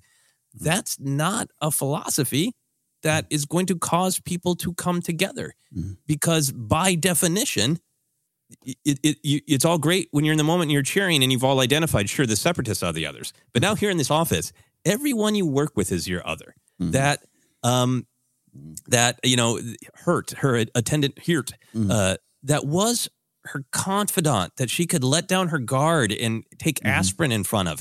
Now he's the other Yeah, yeah. that she has to fight, right? Yeah. It it it, it just it, Star Wars is so great at exposing the pain of a philosophy that is all about having power and being afraid to lose it because it makes you be alone and makes it so you can never enjoy what you do have. It makes you lose who you are. And it makes you turn on everyone. Yeah. And what is uh, Eventually. yeah. What is that worth? Yeah, yeah. Anyway, uh, which this is what's great about Andor, if like really trying to be like Star Star Wars lays these these ideas down, but but Andor's digging in, you know. Yeah. Yeah. Um, I, I- do just want to take a moment to to hear your reading of Mothma marriage stuff, right? Um, Hmm. there's kind of a discussion of the nature of Chandrilan marriages of uh, of Davo kind of being like, yeah, they're this kind of creaky old tradition, but at least everybody knows oh where you stand. Mothma kind of plays along. Mm. Then when when Davo's like, well, what's the big deal? It's a Chandrilan tradition. You don't want your daughter to to you know follow that. And Mothma's fiery. What makes you think I approve of that tradition? That stuff's all all relatively clear. Her marriage it clearly isn't happy. Mhm, mhm. Uh, she doesn't want her daughter to to follow that path. But there's a specific interchange, right, where where Davo throws out, "I've met your husband several times," and Mothma says, "I'm sure," and he goes, "Oh, we're not going to talk about that." Nope, we're Mhm. not. How did uh, how did you read that? I felt like there was some ambiguity of of does that mean since since Davo is you know a a, a, a thug is as Mothma calls him, but you know a little bit of a, a gangster scoundrel, maybe running various businesses of ill repute. Mm. Did you take that as Mothma saying like, yeah, I know he runs around behind my back doing what with Davo? Um. First of all, I thought maybe maybe they just had a, an open marriage. Uh, I don't know. No. Uh, it was I. I think that to me that is one of the things on the table. Uh, I yeah, I- okay. I feel like it was really open ended. Of like, Yeah. I I am very well aware because he even responds of like, well, it's, it's at least good to know where your boundaries are. I felt like it was maybe saying like, yeah, but it's good that you know that this is that your marriage is a political arrangement yes. and there's no love in it, and I know that you're. I don't actually even. I mean, I do care. I'm intrigued, Mhm. but like. I feel like what, what is ultimately being said is it doesn't matter if Perrin's having an affair with Davo, if if, Mhm. if Perrin's going to a brothel owned by Davo, Yeah. if if Perrin's uh, sinking money in in Davo's casino, or if Yeah, you know if yeah. if uh, Perrin's investing in the the Star Wars version of NFTs, whatever He whatever he's doing that Mothma doesn't agree with, Yeah, it's the fact that this is a marriage where Mothma is aware that we are not aligned on on who we are. This is a strategic partnership I was forced into when I was a child. Yeah, yeah. I think I think I go to that in a lot of ways, and I, and I agree with you on some of it. It just seems like, um, you know, uh, even go back to some of the early conversations of uh, Perrin kind of being like, "I don't even know what you're doing." Like, "Oh, that must so, so embarrassing for you, Perrin." it's just, uh, but the idea that is this old custom, and it clearly uh, arranged that the, the being betrothed seems to be. You know, it's it's almost very Game of Thronesy, isn't it? Uh, Or medieval times. I think it's played that way, and, and there's such a sadness into it, and such a, a loss of agency. Uh, even though there's some references to Perrin being a firebrand of the academy, and and, and maybe early on, uh, you know, who, Yeah. you know, two attractive people get put locked in a room, spin the bottle, maybe things are good for a bit. You know, you can make it work, and then and then it's such a hollow thing. I think that's. Um, uh, you know, uh, it's so sad. It, it, and Yeah. it- it- on a simple level, and it gives uh, deeper levels of, of choice and, and agency and everything with with with Leida. Why she wouldn't want to put her and, and you know at this point, thirteen, Leida's at times uh, you know not the best attitude, but I get it. yep, understandable. Not growing up in a in a happy environment, and now Yeah. now I want to see the ancient Chandrilan uh, tradition of spin the squig. You have to spin the little worm thing. Yeah, that's great. Very disturbing. Uh, so, uh, what are what are any other ideas or themes that you want to explore in uh, in this episode? I uh, gosh, I really do think um, I dumped all of them on the table and we pulled them out quite well. But um, yeah, a lot of it. Uh, yeah, no. The, the one final big question I have is is what I love that this episode has, has done is just you know what what's the best path? We all know it's heading one direction.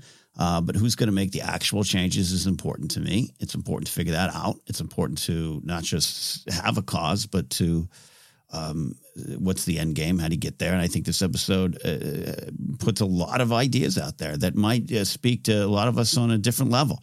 And I love that it did that. And this is one of the things the show is doing really, really well. I always say there's no gray areas in Star Wars, but it doesn't mean there isn't gray periods and gray eras and um, gray questions that you have to ask yourself. At the end of the day, you'll get some answers. And this episode is putting a lot of uh, paths out there in front of you and saying one way out. Um, and I'm fascinated by that. It's going to be Yeah. a rewatch for a lot of reasons. Yeah, no, I mean, and it, this this question goes through many many parts of Star Wars. Of you know, whenever characters retreat and decide not to get involved, the answer usually comes around like, "Well, but you should find a way to be involved. Mm-hmm. You got to be involved," which then raises a question of how do you fight without losing your soul? You know, that's so much what's going on in Last Jedi of Luke. You know, Yeah. Yoda basically telling Luke like, y- y- "We're going to lose Rey if you just don't do anything," and Mm. Finding a way to be like, "Ah." this is the way I can do something that makes a difference that I won't lose my soul. Yeah. You know? Yep. The how. Yeah. Lots of great stuff. Last thing I want to mention is, uh, you know, I think it, it's been uh, throughout Andor, you, you've brought it up a lot of episodes of like the, the double lives, the, you know, Mhm. the masks. Um, so there's a lot of masks in, in hidden identity in this one. It, obviously, Lonni being a double agent, even even Luthen's line about it of like of what Lonni sacrificed, a double life every day, a performance. Yeah. Uh, great stuff. Um, it was really, really affected uh, by the Wizard of Oz moment with the voice of God in Oh, the prison. yes. Sorry. right? Like I wrote that we- down too. Yes. right? I mean, it's it's it was just in the credits his voice of God, right? It's Yeah. always saying this like, you know, do this or we will randomly slaughter you. The the floor Yeah. will become death, right? Yes. It terrifying, you know, i- i- and to make people feel like this is too large for me to fight. It's not a it's not a person, it's not an individual, it's nothing that can be Mm-hmm. hurt or reasoned with it's it's god it's truth it's Mhm. power speaking to me reminding me that i my choice is gone you know Yeah. uh so to take all of that and transition directly from all of that voice of god to being you know uh, uh, i don't know how, how old that actor is but to me that that that actor was perfectly cast to look like a 26 year old that is an assistant manager at dairy queen right? Like just not not to take the person's power or agency away but just just a person like all of us Yeah. you know? Not this heightened epic mythic unstoppable all powerful voice of god but a guy. Mm-hmm. hmm you know? Uh, i thought that was such a powerful version of the andor theme of of double double faces true faces Yes, uh, yeah. This and I this I do know. So it's Martin Ware who's the voice, and I do believe he was the actor. He was he's actually in casting. He's a, a cast, and he and Nina Gold work on the show. And, and but it was fantastic, and I'm glad you brought this up because I, I, I did. And we in our pages of notes, I want to highlight we both we didn't know Richard Dillane, but we have a lot of notes on other things. Uh, I put the voice of God was one scared man, and I, I you know, and we're going back to Wizard of Oz. Andor is just putting themes that have been out there since Judy Garland sang. And it was very powerful to me.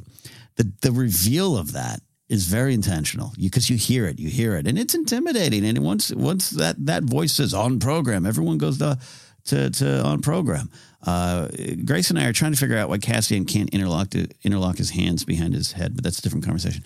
Um, I th- I feel like it's uh it's defiance. right? Defiance? Like, okay, I will touch my head, but only this much. We're wondering if, think if if, if Diego Luna has a shoulder problem, but um, but uh, that was an intentional reveal to me in such a wonderful way, and and, and you're absolutely right. Here's an, an, an episode that's asking you, all right, so you've chosen the fight, you've chosen the cause, you've chosen why, and we're going to ask you how. uh, and a lot of fears in front of all those questions and steps.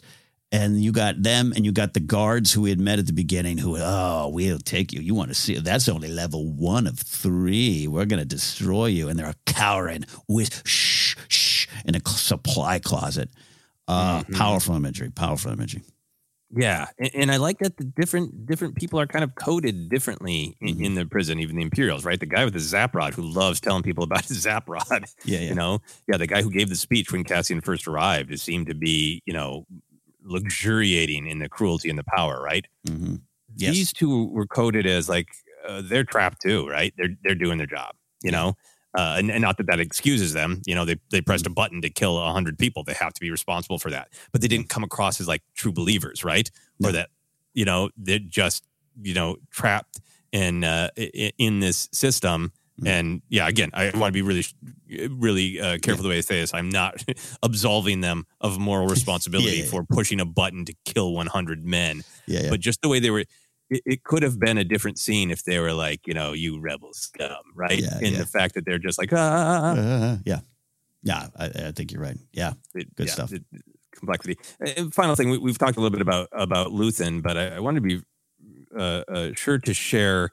I, think what part of what was powerful about that scene was not just his speech but the idea that this is Luthen with the mask off, this is Luthen as he truly, truly, truly deeply is. Yeah. You know, we, have already seen him. We met him out and about in the in the galaxy, making deals. You know, convincing Cassian, barking orders at, at Vel.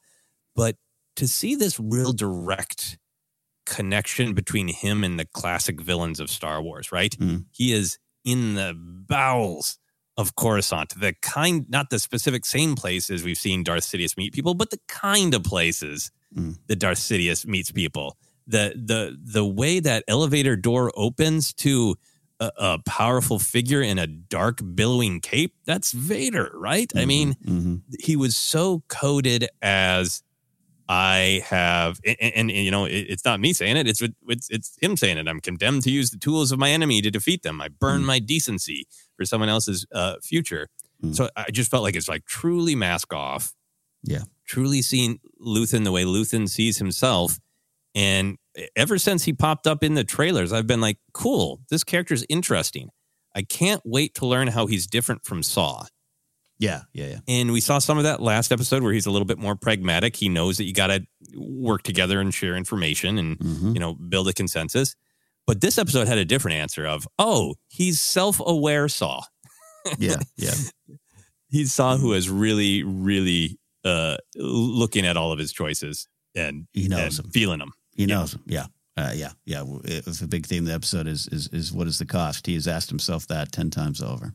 Yeah, absolutely. What is the cost? Well, the cost of us talking about this is a, a long podcast. So uh, we are going to take a quick break unless you have anything else to add, Ken. No, sir. No, sir. All right. We are going to take a break and we'll be back in a moment to talk about canon, action, whimsy. We'll see. Back in a moment.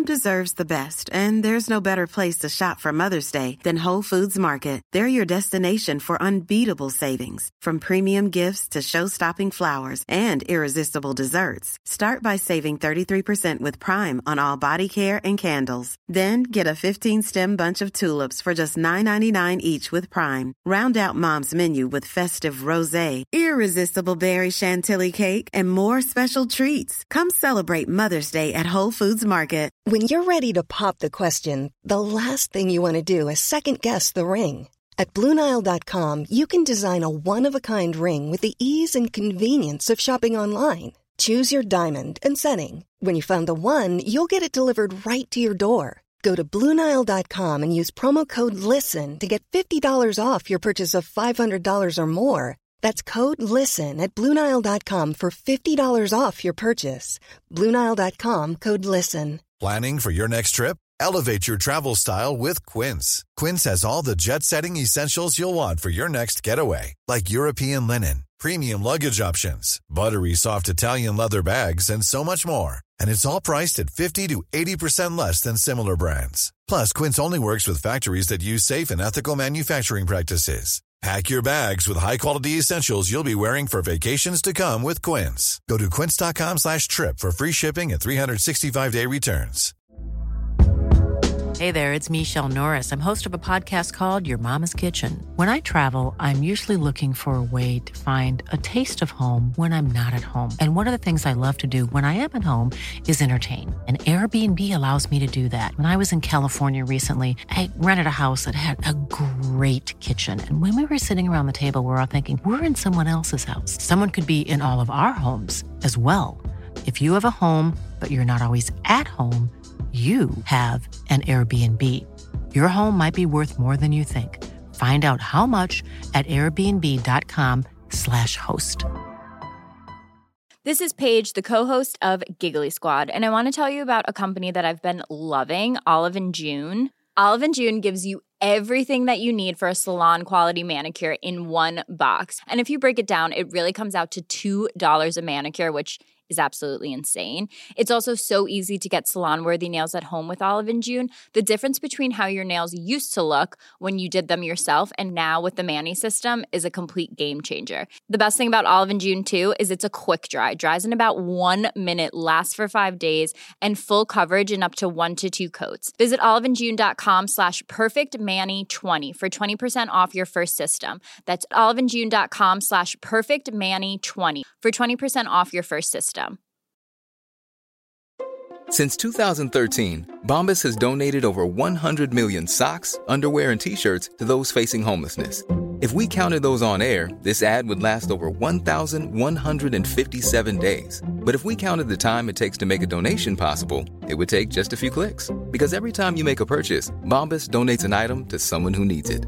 Go to bombas.com slash ACAST and use code ACAST for 20% off your first purchase. That's bombas.com slash ACAST, code ACAST.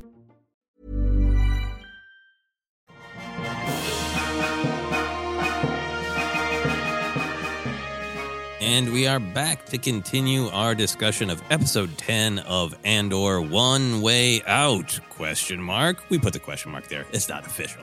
Not official Lucasfilm question mark there. Uh, we are going to get into talking about uh, any of the canon surprises or fun connections, some favorite action moments, favorite moments of of whimsy. We will see. uh, we go first to any big canon surprises or fun connections. Uh, Ken, I, I really only picked up on a, a couple things. Maybe there's some real deep cuts that I, I of course, could have missed. Uh, and almost more uh, emotional canon than, hey, we recognize that alien or that planet. Um, I thought it was really intriguing, and I'm very curious your thoughts on it. Of um, obviously there was a dynamic with Cassian in in in Kino where Cassian could kind of try to fill the leadership void, but knew that that in this circumstance the people needed Kino's leadership. Right? We see that in the in the early scene when when uh, Cassian's telling them what's going on, but they're not going to believe it until they hear it from Kino. Right? Mhm. Uh, and then uh, Cassian encouraging Kino, you know, to be the voice of God and say, Yeah. you have to be the one who makes the speech. But then within that, there's a fascinating moment where Kino, looking to inspire, uses Cassian's words that he said to him, right? He says, I'd rather die trying to take them down than die giving them what they want. And you know where I'm going with this. Yes. Uh, we have often talked about, sometimes even joked about how, uh, you know, Jyn Erso get, deserves credit for a million things, but she always gets credit for the quote, rebellions are built on hope. But what she is doing is repeating what Cassian said to her. So you have some canonical uh, quote sharing going on. How did you feel about all that? I wrote that down as well. It's so it's so awesome because uh, first of all, we'll see what uh, yeah, maybe we'll read Nemik's manifesto. Maybe Cassian got it uh, some of the stuff from him. All right. Um, uh, I had a yeah, there was I had a reaction to it because number one, it's great. I think it speaks to Cassian as uh, excuse me, Keith uh, Girgo, Kirgo, whatever, uh, as a leader, as an inspirational person, and and a, and a perfect fit for the rebellion as we know it uh, later on. I, I think that's a testament to his strength, and I think that's a good way to look at it. Um, I mean, so you have a lot of great quotes that I love throwing out there, and you know, I've I've created a bumper sticker or two. I'm not saying I'm a leader, but it happens. But it's hilarious because I noted down it's like everyone keeps stealing from this guy. yeah, but it, it, it is almost feels like that's where Cassian is more comfortable. We know he's heading toward being a spy, right? You know, Mm-hmm. Yeah, and, yeah, and yeah. he currently has leadership skills, right? But it's not where he wants to be, right? Yeah. Uh, I love that. Is just like a uh, Cassian Andor, hero of the rebellion, espionage master, a secret speechwriter for the rebellion. well, and, and, and it's important to note, I, I, I think too, we're having definitely having some fun with this conversation, to be clear, but uh, Kino makes eye contact with him as he says it, right? He, It's as if to say, I get you now. And maybe I got you then, but I'm feeling it now. And uh, I'm making this choice thanks to you and with you and and and and, and together. I, I think that's all all true as well as kind of funny.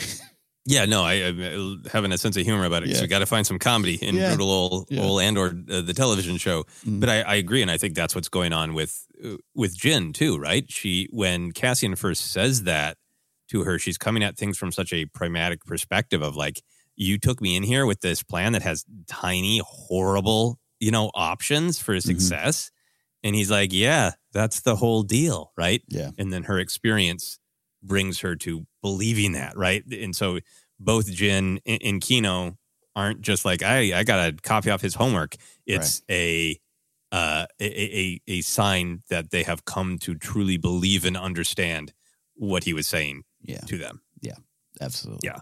So very well said there. Uh, we get uh, Cassian. This is one of the few moments where I feel like Andor is, uh, you know, accidentally uh, talking to fan theory websites. Uh, when Cassian says, "Whatever we're making here, it's clearly something they need." Yes, thank you.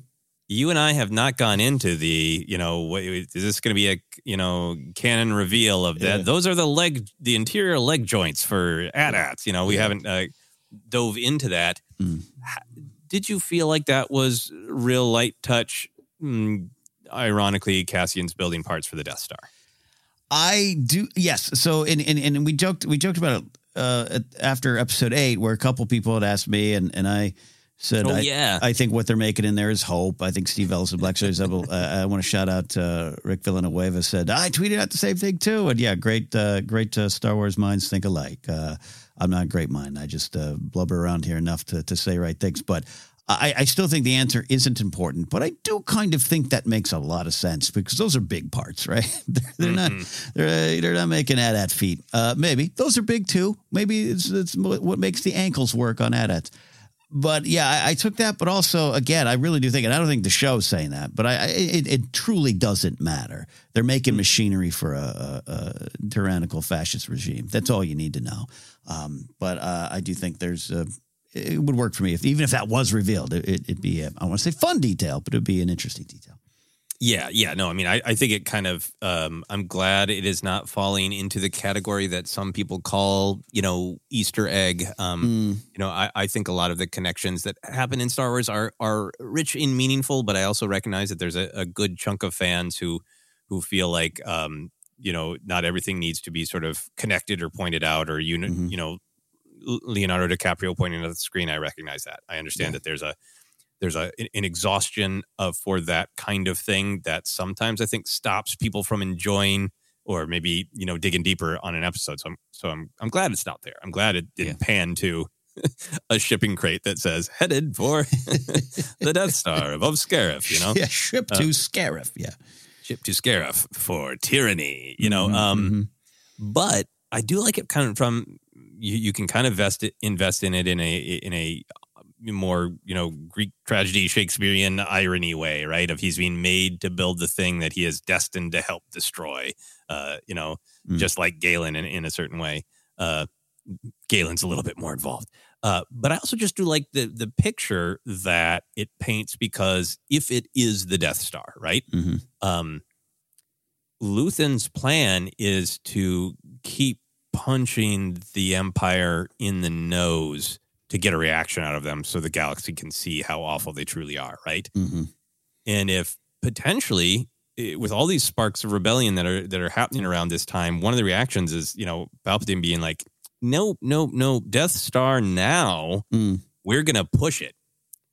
It, it, there, there's a real conversation in Andor of like, this is too far for the Empire. They're desperate to contain this. They can't spin this. They're worried about their ability to spin this. Mm. If the galaxy finds out people are being arrested for literally nothing, like Cassian, Mm. and then f- forced into slave labor until they're murdered.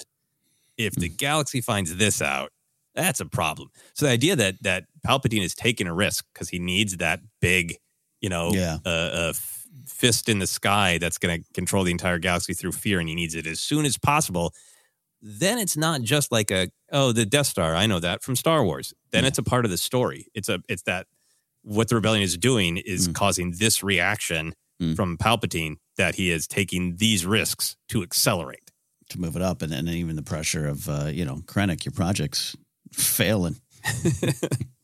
Yeah. you know, yeah, it's it going. clearly something they need. Yeah. Uh, last thing for me is just you know going to the lower levels of of Coruscant and that man that terrifying rickety elevator Yeah. to go way down in the depths. That was it was cool to both see something that we know from lots of parts of Star Wars of the the lower levels of Coruscant, but to feel like we went maybe even deeper yeah, uh, was was really cool. I didn't have any great. Uh, I mean, obviously, there's the the pretty uh, straightforward. Uh, let's descend to see, you know, the go to the bowels and see where where true Luthen lurks down here in the darkness as he must plot uh, to to bring sunlight later. Uh, it, that it all it all tracks on a thematic level, but in terms of like a canon level, did you get anything out of seeing Coruscant? Uh, I always love it. I, I've been enjoying everything on Coruscant. I've been enjoying the the, the Senate uh, chambers. It- it's really fun and to go to go deep. I know at one point he said press two fifteen. I don't know if that meant level two fifteen or not. I, I don't know. Um, but I, I think it's fascinating. And as far as the thematic reasons, I almost heard Saruman uh, warning Gandalf, "You know what the, the the dwarves dug up? They you know dug too deep." Uh, so there you go. There you go. I'm, I'm misquoting Saruman there, but uh, it reminded me of that a little bit. Um, yeah, but no, it's fascinating. I like look, man. I hope to, I hope to one day see level one. I don't care. Yeah. Thirteen, thirteen, yee, neat, whatever. It was a video game that almost happened. Uh, bounty hunters hang out there. Cool. I want to go to one. I want to go to one. So if that was the lowest we've seen, it's exciting. that is great. Did you did you pick up on any other uh, sort of canon details? Uh, well, there was this thing, and I, I please someone check on Tony Gilroy. They had uh, they had blasters in them again this episode, and like actual Star Wars blasters firing blaster sounds. I hope he's okay. Uh, and we talked about it last uh, time out, uh, or last couple episodes. Uh, uh, you, I, I, I mistakenly put them in the Empire. This shows how many trivia questions I can get right these days. But the DH-17 blasters, uh, which of course um, most associated now with the rebels, is, is the correct way to look at it. But wasn't it kind of fascinating, whether intentional or not? And but yes, I am poking the bear a little bit with Tony Gilroy. I know. He, I here's my problem with Gilroy. I, I really truly believe he's become more of a Star Wars nerd than he wants to admit. And I'm just like, dude, buy the T-shirt. Get the hat. Go to Galaxy's Edge and get a Ronto wrap because you're a fan, man. And quit trying to act like you ain't. And quit trying to tell Ho- Toby Haynes that you can't put an alien in the foreground. Uh, Star Wars fans will freak out. Like you're a fan, and you have the DH-17 blasters, which obviously could have come from Pablo, Lord Visor, anyone on staff. But it was really interesting to see uh, the uh, part of the future uh, Rebel Alliance, particularly Cassian and Melshi, walk around with weapons we've grown up with associated with the re- rebels. Uh, I, I thought whether super intentional or accidental or not, it was really effective for me. Yeah, I thought it was really, really powerful. I thought it was a great sort of like, um, yes, obviously, as we are just talking about, you know, maybe some kind of wink, wink, nod, nod Star Wars connections can get to be too much and can get to be distracting. But I think they're they're often rich if you allow yourself to invest, right? Because it, it is powerful to see this moment of rebellion and to see the oppressed literally take the weapons of their oppressors, which ties into what Luthen is saying is unfortunately we have to use Mm-hmm.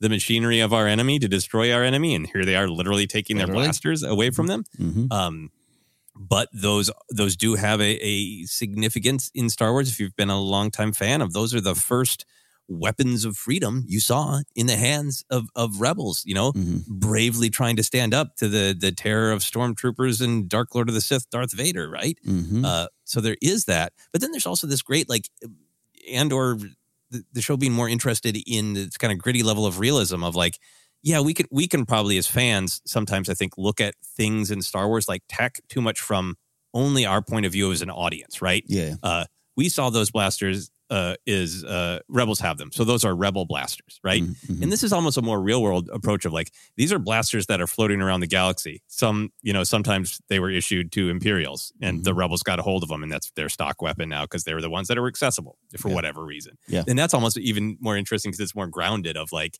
it isn't a video game. You know, you don't hit X and therefore you get a DH17. You know, Yeah. it's they're floating around the galaxy and they ended up in rebel hands. Well, what I I I had this thought too of like um, maybe some of them uh, emerge, you know, f- from Narkina Five with them, and eventually join, uh, you know, the Dodonna's crew on uh, Yavin Four, and everyone's or Alderaan. They're actually Alderaan. The Alderaan guard, guard has them, right? Do hope, and just everyone's like, well, these are kind of cheap and easy to get. Okay, let's go with these ones. Let's go. Here's what ones. I want to want to have happen, which I think uh, I I say this as a joke because Mm-hmm. it would infuriate people. What if at the end of the first season of Andor, as a little uh, uh, post credit scene, uh, Kino washes up on a beach, having floated to safety on top of a massive box of DH-17 blasters, and then he pats it and he says. I hope these will come in handy someday. yeah. And credits. Yeah. uh, I don't think uh, I don't think people would enjoy that. No, Nick Fury Uh, shows up and says, "I'm building a an alliance." Yeah, this is not canon. I guess. I guess this is Kino canon. Yeah. Uh, we we, uh, we talked uh, on our news show this week about the you know yes uh, same actor uh, portrayed Snoke. Mhm. We talked all through that, uh, so we don't necessarily need to revisit that. But uh, do you feel like this was a light touch on on Kino's death? Do you feel he's done as a character? Do you feel he was either he either jumped and didn't make Yeah. it, or he was captured? And uh, what do you feel is Kino's fate? I really, I really want to discuss this. Actually, I'm glad uh, I was going to bring this up at some point. Um, no, uh, uh, first of all, this was what kind of was spoiled for me. I, I don't mean I don't know who this Jacob Jakes takes was. I, I'm picking on him. I'm so sorry, but uh, his interview with Serkis absolutely just said this was the ending, like in a roundabout sort of way. Mhm. Well, I don't know, you know, and I just like just just calm yourself, man. Just do an interview. Are you Snoke or not? And don't don't. And plus, I didn't I didn't like some of the tone. Anyways, different thing.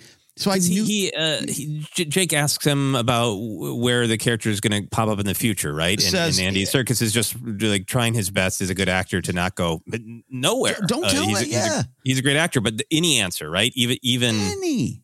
Yes. even ra- raising an eyebrow risks being like, no, he dies next episode. You know, the, the the the context was this is why I was upset up top and still uh, still upset clearly.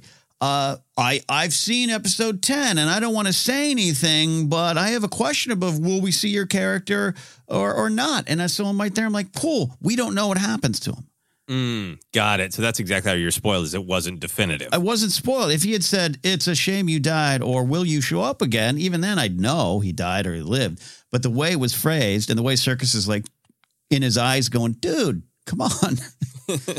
was this like again i don't care that you had access to episode 10 i have it too it's part of the job act like you've been there and let us all have the joy too when we get there uh, I'm, I'm a man of the people me and john fetterman i'm a man of the people here put my hoodie on i, I just i was really upset and, and so it, it kind of ruined a little bit of the end and, and it, not ruined it where i threw everything flipped my table of food and ran off i just was like oh i kind of i kind of saw that coming because I Yeah, thought, I'm- because sorry, yeah, that, w- w- there was No, a line ahead. of I, I don't know about you all, but I think I, I I'm already dead or whatever Kino says earlier. I'm like, oh, okay, maybe he dies.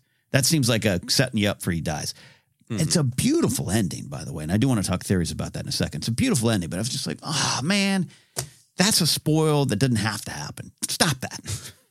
Yeah, I missed the detail um, in in that interview Mm-hmm. that uh, that Jake of Jake's Takes had seen episode Mm-hmm. ten. Yeah, and and uh, yeah, was able to say, I'm so glad I didn't know that going into watching it that his fate was left open. That Kino Loy's fate was left open to interpretation because Mhm. I, my expectation going in was that he was going to very definitively die in this episode. Uh, my only question is, will he die in such a way that scars his head? Uh, it makes people think that he might contribute to any Snoke theories. Uh, we even got a very nice tweet about it of like, I, I don't think there's anything wrong with that. Like we got a tweet about it of like, um, and, and apologies, I don't have the the uh, the Twitter handle right in front of me.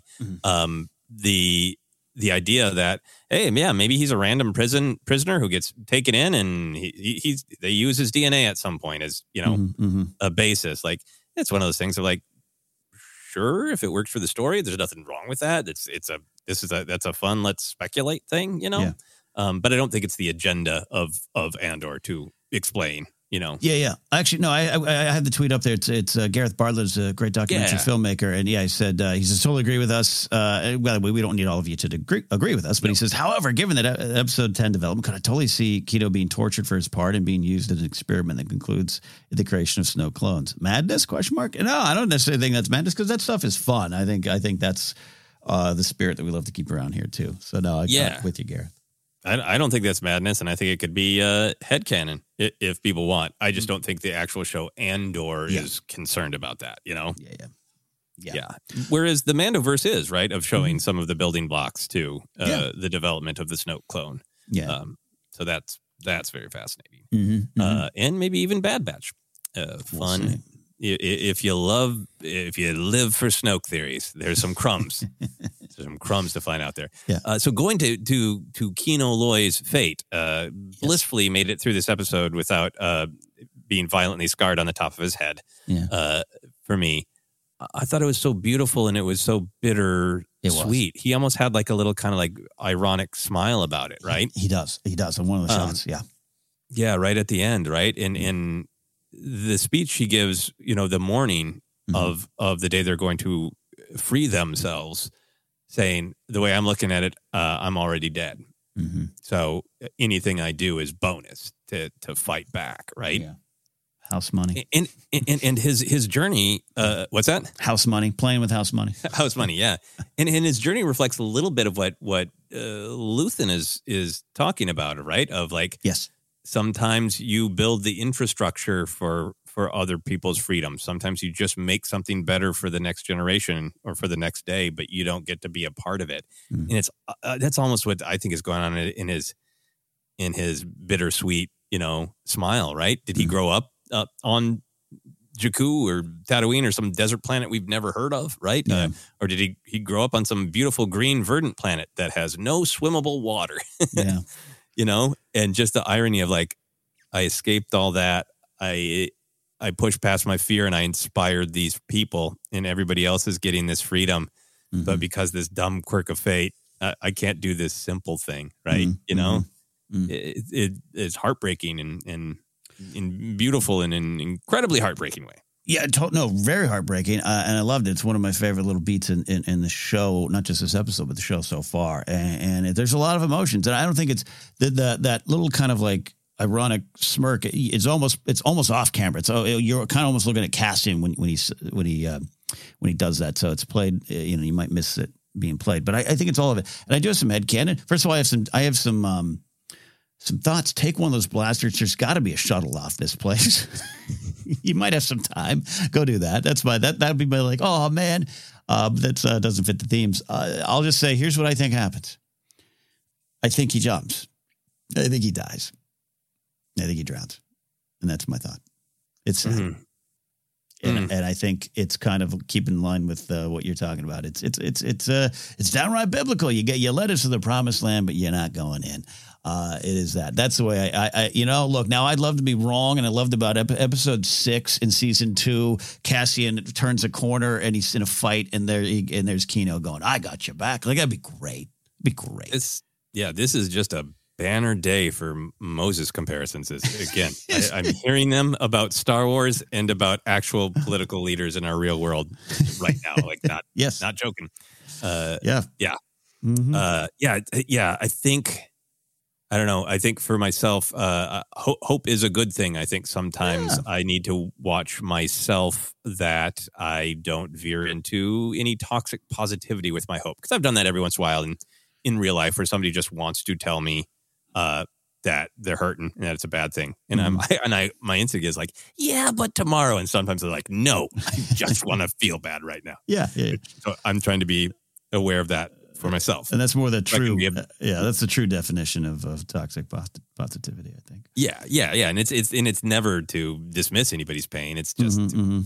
want to want to hope that there's always another way to fight. There's always another way to go. There's always another choice. We're not boxed in, you know. Mhm. Um, and so I just want to keep thinking about like, yeah, but okay, what's really going on uh, on in that prison? All the Imperials are cowering. So could he just hide? And then when you know reinforcements inevitably come, could he, you know, uh, get get their ship because it doesn't? It seems like the ships come there. There aren't ships Yeah. station there. Yeah, yeah. Ships come in I with prisoners, and could he wait for the next one? Mhm. You know, or could he go with a blaster and force an Imperial to call? And like I'm having all these like action hero hope moments of there's got to be a way out, right? Mm-hmm. Yeah. But everything about this show feels like the story is he he he did he he made hope for everybody else. Yeah. He made freedom for everybody else, and he's not getting it today. Yeah. Yeah. Uh, yeah, it's a downer, right? It's a downer. Again, I want to be wrong. I can't wait for that reunion in, in season two, episode six. Oh, yeah, no, I, I would be thrilled to be wrong. Cassian, feel go go get in the ship. Uh, Sergeant Loy is flying. Sergeant Loy, hey, hey, Cassian, yeah. Wait, your name's Cassian? I thought it was Keith. Nah, it's Cassian. Yeah. Great. Keith Gergo, which uh, if I ever forget the name of anyone in the Rolling Stones, I'm just going to say, is it Keith Gergo? Is that, is that what it is? Yeah. Uh, all right, I think that's about it for canon. Yeah, uh, yeah, So we're going to move on to action. Uh, this is one of the staples of the Andor series that it's tension, tension, tension, uh, and then explosions of action. Maybe that'll be different in these last two uh, big episodes. Uh, but did you have favorite action moments in uh, this episode? I had a, the longest list yet, right? Since probably episode six and three. That's how the show's kind of working. I get that. Uh, I had a lot, man. I had a lot. And I, you know, first of all, I'll start with one of my, uh, I guess, almost trademark uh, non action action moments. Mon turning down uh, uh, Davo, Davo, uh, with, uh, you know, whether or not she's still mulling it over or contemplating or whatever's going on in her heart and soul. The fact that she right away is like, absolutely not, get the F out, buddy. Uh, so that's action for me. Yeah, no, that's that that's solid. Uh, Mhm. That is a great moment. Um, for the the explosion of pew pew pews. Um, man, I, I really liked that it was it was big Star Wars action, but it did, but it also felt real and messy, right? And Yeah. and Star Wars always kind of uh slides the scale on how much of the action is sort of like fun fantasy. Don't worry, your heroes are not going to be you know wounded, or, or you're certainly not going to die. Maybe wounded, but it'll be a flesh wound. Uh, to there are times where Star Wars wants to remind you the stakes of the action, and it's a little bit more brutal. The Clone Wars animated series does that. There's some brutal deaths, right? Yeah. In in, in kind of action where it's like this is sad, and then there's a come action like this is this is a fun, jaunty pulp adventure action. The And- and playground, like the playground action. the Yeah. playground action. Yeah, and I mean that in our big lightsaber duels uh, uh, conversation, uh, we did a long series of, of episodes deep diving on on every lightsaber fight. And part of what I love about uh, Rey and Kylo in Rise of Skywalker is it's oh it's empty and it's cold and it, it is kind of thrilling, but it's so pointless, right? Mm-hmm, It, it, so Star Wars can go a lot of places with the way it depicts action, Mm. and I liked that this was almost it was kind of energetic. There was hope to it. There was sort of Mm-hmm. a righteousness to it, uh, but it was also like messy and scary, right? Uh, For both sides, right? Yeah. uh, and and that really informed it and made it sort of like emotionally thrilling. Mhm. So within that, the, some of the beats that I loved is um, Cassian's leg attack on the guards, right? Oh, yeah, totally. um, it shows his character, right? That he he's he's assessing things and he's got the the the smarter approach to the guards than Mm. than you know the safer Yeah. you know Mhm. uh, uh, approach the you know win the day and walk away approach. uh, and it's also just like in terms of just liking the action moments. I like how many just kind of like leg or lower body attacks there are in Rogue One. So it felt like here's the classic Rogue One action. Love that. Sweep the leg, sweep the leg, the punch. Um, i- As much as Cassian is pitched as a character who who has great empathy and compassion, he's also a character who's like, when my back's up against the wall, I I kill. Mhm. Period. Yeah, yeah. And and that you know that turnaround, you know that almost kind of cool action movie, almost of like I don't even think about it. I see you trying to get up and you're done. Yeah. Yeah, yeah, yeah. And, and there's the, the key moments of him keeping a couple of them alive and, and that. Yeah. And, Mhm. and that's kind of the messy nature of the fight. I, I agree with that. And the entire sequence had that too. Yeah, yeah. And then there's I, I I don't I have no idea if it's purposeful or not. It's not lingered on, but uh, right after they take those two two guards out and everybody's surging up there, and Cassian uh, shoots the person at the first control board. Mhm. Um, we cut very brief briefly to Cassian, a straight on shot of Cassian holding the blaster out, and it's like classic. Uh, promotional original trilogy Han, Luke, Leia, Yeah. hero with the blaster pointing at the camera. It's just for a second, but Mm. it's like it was this great sort of merging of the the more uh, uh, uh, rugged, real, you know, Yeah. um, scary It's Rogue still- One with yeah. the like the hero making a difference. It's still Star Wars. It's a And- hero's pose. Yeah, and this really was, uh, you know, it was the most Star Wars of the episodes so far for a lot of reasons to me. But uh, a lot of it was not just that, that there was action, but the way it was uh, shot and framed. I think for me. Yeah. And, and then my final one, and I'll kick it back to you uh, Mm-hmm. to hear your favorite beats, is uh, anybody who's listened to any of our Clone Wars reports in particular is, hey, I love anyone falling from a high place. That you want to make any action thing better, put it at a high place. Put it somewhere where somebody can fall. One of the great secrets of Star Wars, lots of places to fall from. Uh, so the the n- not only just getting to see a guard pitch over the rail and it's you know it's awkward and, and brutal and painful uh, but it's also just this great moment for those prisoners to see something's happening right you're like there that that room doesn't seem to be necessarily aware. I can't remember if that's the same room that's had the water dripping but people are just kind of like oh mm, trapped in this horror. And then suddenly blaster fire. Yeah.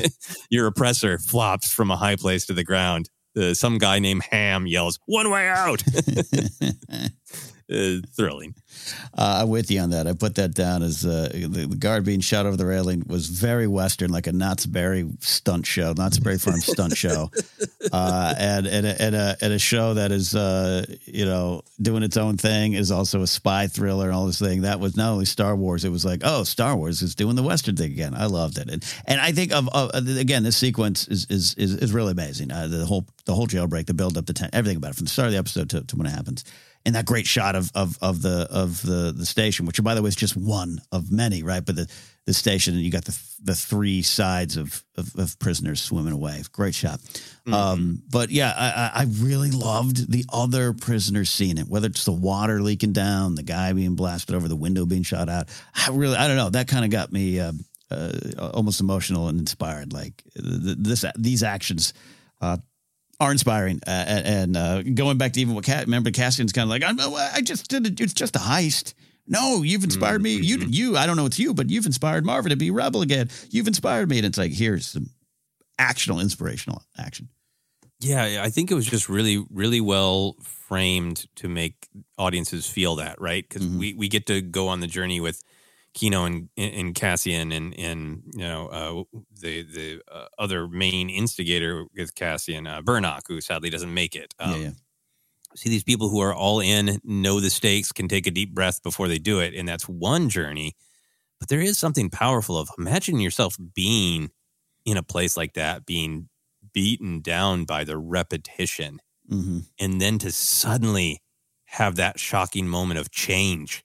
Of, Yeah. of hope, right? That you don't you don't know is building. You can't see coming. You didn't even know to hope for it. You know, Mm-hmm. It- it's like when you know you're in a dark place and you suddenly get that message from somebody where something's changed.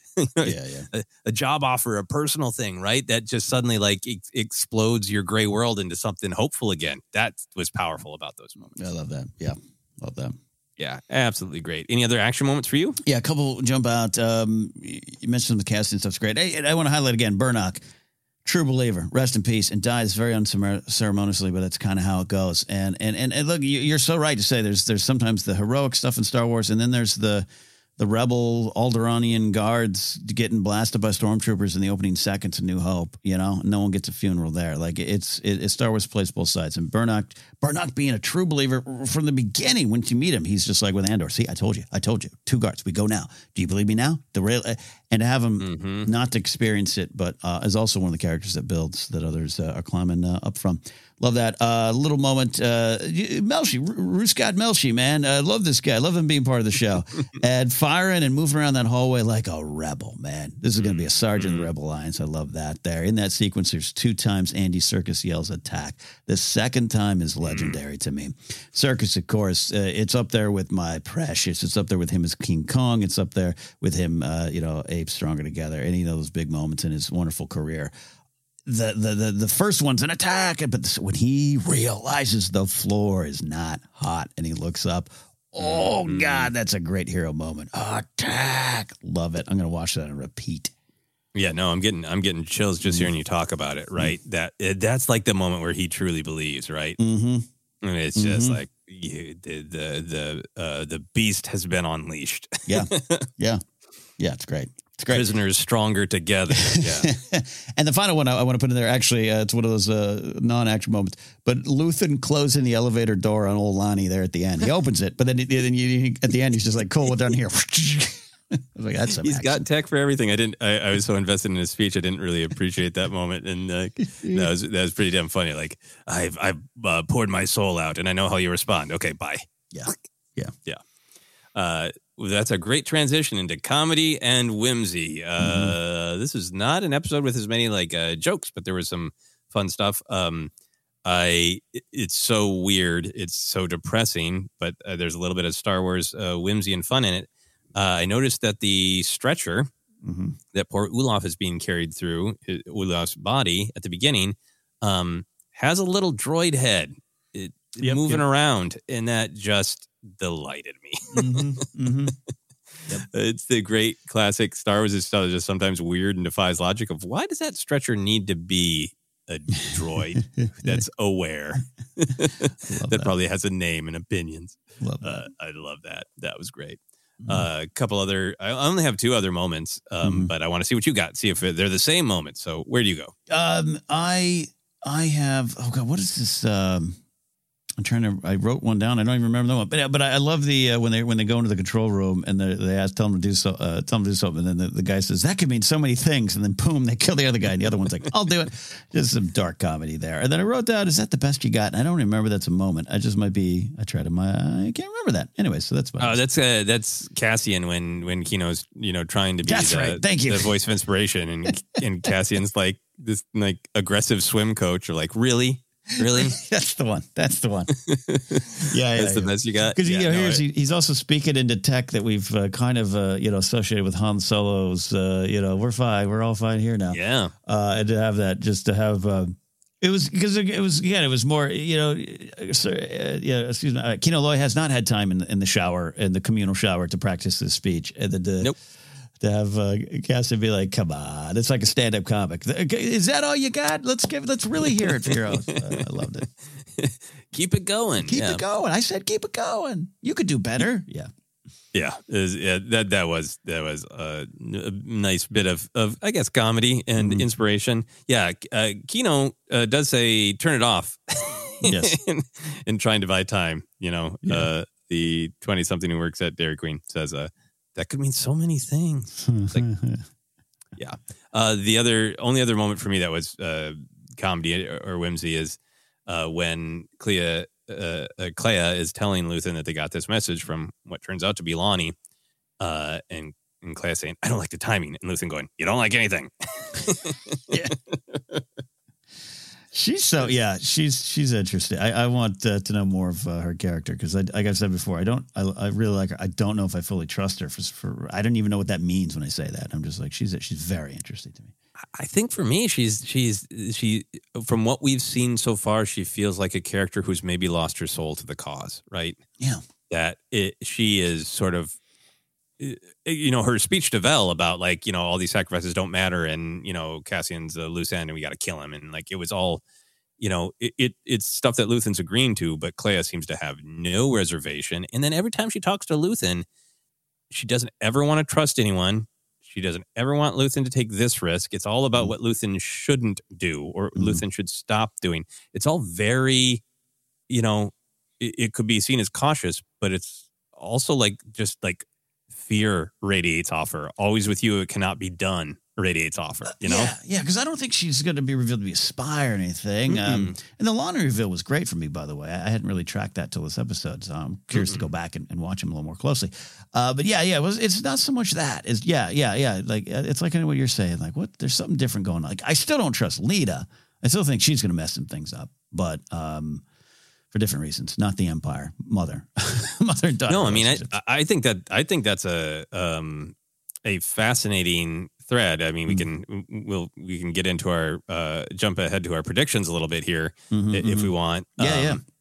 That uh, that this idea of you know obviously this whole thing is about the battle of the rebellion against the empire but it's how do individuals come to that cause and we've got characters who are focused on the cause and they've got characters who are focused on the cause but they care about the people too or cassian who only cares about the people but that makes it really interesting to me of like is that almost a game that the show is playing with the audience where we have our eyes on the big cause the big battle and some of the fates of these characters are going to come from the personal mm-hmm. in a mm-hmm. way they're not seeing right yeah we've mm-hmm. talked about and i'm sure other people have talked about um is is mothma going to pull everything off but then Leida you know, mm. turns her in or expose not turns her in, but mm-hmm. Leida causes some great crisis because she's mad at her mom and thinks her mom doesn't love her cool dad. And it's right. the personal that gets her, not yeah. her rebellion activities. And in that same way, a part of me is wondering, like, is this is this a possibility of of the personal is going to get Dedra, right? Mm-hmm. Dedra seems to be on this sort of like she and Luthen are both kind of working at things from different angles. You know, they're playing this chess game without even now Luthen knows her name. She yeah. doesn't know his, right? And yeah. we're all really focused on that and how how is she gonna rise in the in the rebellion? And is she gonna just get stabbed in an alley by uh mm-hmm. Syril because mm-hmm. she rejected him? You mm-hmm. know, and mm-hmm. and and is her fate gonna be the personal rather than the big battle, the cause, the ideology? Mm-hmm. It's uh yeah, that's grim in a good way. I mean, not real life, not a real. It's real way, grim, but like yeah, that that deeply fascinating, disturbing scene of Syril full on stalking her is going somewhere. You know? Oh yeah, uh, yes. Oh yeah. Watched it again last night. It was like this isn't just a funny little anti rom com. It's yeah. something. Yeah. Um, is there anything that we haven't uh, touched on that you wanted to? Uh, no, no, no, no uh, we got it all in in this very short, concise episode. um, I also the, the, only thing that I wanted to mention is in the brief scene that we see on on Ferrix. Um, yeah, yeah. You know, we got some some great things being set up there. Uh, but I, I noticed on my viewing this morning with the headphones in uh, that there's some some uh, tones going on in the background, which hmm. either the time grapplers still grappling in the background on Ferrix, or the Imperials have appointed uh, their own Time Grappler. Oh, uh, yeah. But mm-hmm. Time Grappler is one of my favorite characters in the trailer. In those first couple episodes, I, I hope that the Time Grappler is the one character of Andor who survives all the way through, and I hope the Time Grappler is at the Battle of Endor. Oh yes, and I hope he carries those uh, time hammers, whatever you're going to call them. and I hope he uses them on a couple stormtroopers on Ferrix. Absolutely, and then takes them to Endor, and that's what he's known for. yeah, no, totally agreed. Totally agreed. Uh, do you have any other uh, predictions or hopes for the our the final two episodes we're heading into? Yeah, I do think all roads lead to Ferrix, or at least some of the roads lead to Ferrix, and a lot of things kind of syncing up there. The um, ominous kind of vibes around Marva. Um, yeah, some stuff we've seen in trailers. We know we got to go back there in some degree, but uh, yeah, I, I and um, Pack. Uh, uh, uh, I, I, don't. I, I, worry about his future, obviously, and he's pretty much already gone. If you listen to the, the Imperial from last week, mm-hmm. Uh, and if he's hung, uh, hanged in in the town square, does that um, does that inspire some big time action in that community? Is kind of where I think we're going. Um, mm. Educated guess, perhaps, but uh, then you know we'll see. Where, again, there's so many loose ends um, heading back uh, to where it all began. Yeah, no, the, it, it the, you're right. There are some shots I'm remembering now uh, from the trailer that we have not seen yet, uh, but also without those, it feels like yeah, um, everything is heading back toward Ferrix. Um, to, to paraphrase uh, Darth Vader, you know, I think one of the big things that is happening is Cassian does not yet realize his importance, right? Yes, yes, yes. uh, Cassian has no idea that, you know, Luthen and Meero are haunting him. And we were reminded, the audience, by having both Cinta and Meero's agent Corv staring at Marva's yeah. uh, house this episode. And, you know, I can definitely see Cassian being like, okay, I, uh, I was wrong to run away. I got to go get Marva you know, mm-hmm. for sure. Mm-hmm. And, you know, ending up in the heart of this this battle for Ferrix. I also yeah. feel like, you know, Luthen set it in motion that he was feeling frightened that he'd exposed himself too much by, you know, let Cassian see too much, you know, yeah. taking him on the Fondor, his ship. Um, and I thought the interesting sort of cliffhanger of this episode is going right from Luthen saying, you know, the the rebellion needs heroes to a shot of you know future heroes of the rebellion and or in, in Melshi. Yeah that also makes me feel like we are heading toward you know luthen is, is hardcore right and he's mm-hmm. willing to make sacrifices even though they hurt his soul um is he is he heading toward this you know d- this demand to spare cassian's life that is going to put him at odds with Cinta and, and Kleya Mhm. of saying, you know, he's the hero we need, and they're and are they going to think Luthen is going soft? You know, That's a great point too. Uh, a great point to highlight uh, some of the stuff that's already been said and what why why uh, Cassian is being hunted by the good side. It's to Yep. eliminate him. It's to Yep. end the trace. yeah. It's right now. It's not to find him and give him a medal and promote him and a pat on the back. It's to take him out, take and that's obviously not. Uh, I don't think where where Luthen's going. Yeah. Um. To- again, Yeah. again, to highlight it, to take him out for the cause. Yep. So when you got your thoughts about the cause and, and what you're sacrificing for it, factor that in. And I and that's why again I want to see Luthen on the Fondor after that moment. Great speech, wonderful points, accurate, great stuff. What do you really think Yeah. when you're all faced with it? And that might be an interesting thematic uh, thing too. Uh, and I'm I am speculating responsibly in in such a way that if this if stuff like this doesn't happen, I'll go, oh, I was wrong, okay, and I'll enjoy what's there. But if Luthen, you know, justifies, oh, he finds out in his network, Cassian broke out of this prison and took almost five thousand people with him and bloodied the Empire's nose again. uh, He's too valuable. He's got to stay alive, right? Mm-hmm, Um, he could have this great justification if I'm doing this for the cause. And then the shot alone on Fondor could be like, thank God I didn't have to kill this Yeah. this good man, right? Yeah. And it- will that challenge Luthen's, you know, declaration that he's he's stone cold and he knows what he's doing? Yeah, I'm curious about it. Again, I, I, I- predictions, speculate responsibly, questions that maybe don't have um, concrete answers yet, and that's why it's great. That's why we're all here. But uh, big stuff to think about. Yeah, and, and uh, the other two questions that uh, uh, don't need to get into any sort of predictions, but I'm very curious to see if Luthen makes it out of season one, and I'm very curious what the best case scenario for Ferrix is. Right because Mhm.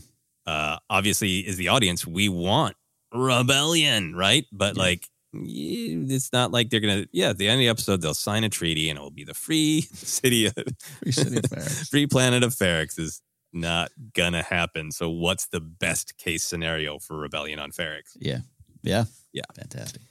All right, we're going to wrap up with some fun stuff. Uh, I skipped over it, but I want to go back for it. Did you have a favorite Luthen line or noise in this episode? Well, that look, that whole speech was spectacular, uh, a masterclass in acting, uh, absolutely. But uh, in that had my favorite new line from Luthen, "Huh, Axis."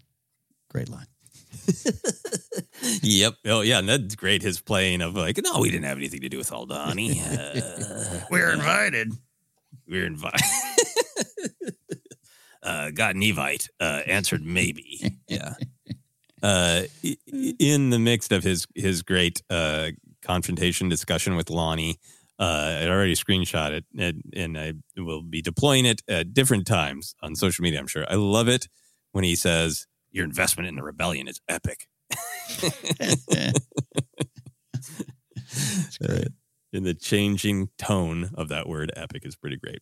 All right, we always end with the fun question of what merch would you want based on this episode? What do you got from this thrilling but brutal episode of Andor? I, I, I oh man, it's tough to say. Uh, yeah, I really uh, wouldn't mind uh, it some Kino Loy swimming uh, floaties, uh, just uh, for uh, for hope, for a sense of hope. Uh, might be there as well. Uh, yeah, it, it, it, it's such it's um, uh, maybe a new re- new release DH seventeen replica. Mm. Mm. I do want, I do want a, a Kino Loy action figure. You know, to Yeah. just Well- celebrate the character. Uh, he he already put it out there today, but our, our good pal Brian Ward put the uh, uh, the the uh, Keef Girgo uh, hands behind his head Funko Pop in prison gear. Come on, Funko, be brave Uh, and do it. Uh, they they got Squid Game Funko. Yeah. uh, I think I think they can do uh yeah uh, on program Cassian. Yeah. I'm not. I, I don't think I'll do that one myself. but- yeah. I mean, the moment they released a Ned Stark with severed head covered in blood, they the game the game was changed for Funko. So yeah, yeah, yeah. Mm-hmm. Uh, could I'm stopping myself from listing other questionable Funkos. Uh, the the stretcher droid. It's so weird. Uh, you know I, that, that I would love a stretcher droid action figure and be like, it fits Mhm. most most characters can lay on stretcher droid. yeah, Uh, it would be great. But my thing I truly want is I want a Luthen plushie with a dark billowing uh, cape, and you can squeeze the Luthen plushie, and it just yells the word everything. yes, please. All right, that is our big look at episode 10 of uh, Andor One Way Out. Ken, where can people find us? You can find us on Twitter at Force Center Pod. We're on Instagram and YouTube as well. You want to subscribe over there? We're gonna we got some stuff cooking for 2023 and even sooner. Some more live Q and A's. Uh, so join us over there as well. Uh, you can also listen to the podcast in a lot of spots Acast, Apple Podcasts, Google Podcasts, Stitcher, and more. Just search, you'll find us some merch available at teepublic.com slash user slash force center. And you can also find us on Facebook, by the way, too. And you can support us directly at patreon.com slash force center. From there, you can get into our Discord and discuss Star Wars, including what Funko Pops you want every day was Force Center Friends. You can follow me at Ken Napzok or go to my website, kennapzok.com for more information, other things I do, stand-up comedy dates, uh, my book. I'm going to be sending personalized copies if you want and uh, selling those from my website for the holiday season and a lot more. Just find me there. Joseph, where can they find you? Yeah, you can find me on social media uh, Instagram, uh, TikTok, uh, Mastodon. I'll memorize how to tell people how to find me on Mastodon, but I'm going to be there. And uh, for now, I'm going to stay on Twitter as well as it is changing by the second. I'm sure while we were recording, there were five different changes to how check marks are going to work. So I'm going to ride that out on Twitter if you want to join me there and, and see uh, what becomes of Twitter. Uh, you can also uh, check out uh, some of the short films and the comedy sketches I'm making and putting up on my YouTube channel.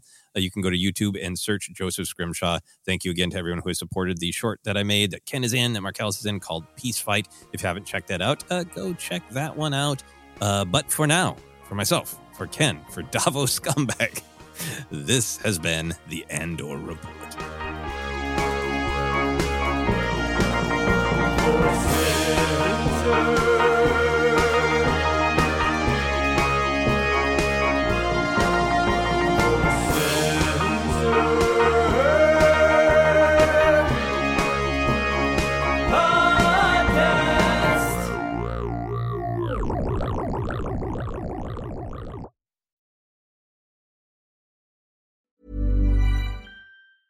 Mom deserves the best, and there's no better place to shop for Mother's Day than Whole Foods Market. They're your destination for unbeatable savings, from premium gifts to show-stopping flowers and irresistible desserts. Start by saving 33% with Prime on all body care and candles. Then get a 15-stem bunch of tulips for just $9.99 each with Prime. Round out Mom's menu with festive rosé, irresistible berry chantilly cake, and more special treats. Come celebrate Mother's Day at Whole Foods Market. Hi, I'm Daniel, founder of Pretty Litter. Did you know cats tend to hide symptoms of sickness and pain? I learned this the hard way after losing my cat, Gingy. So I created Pretty Litter, a health monitoring litter that helps detect early signs of illness by changing colors, saving you money and potentially your cat's life. Pretty Litter is veterinarian developed, and it's the easiest way to keep tabs on your fur baby's health right at home. Go to prettylitter.com and use code ACAST for 20% off your first order and a free cat toy. Terms and conditions apply. See site for details. Hi, I'm Daniel, founder of Pretty Litter. Did you know cats tend to hide symptoms of sickness and pain?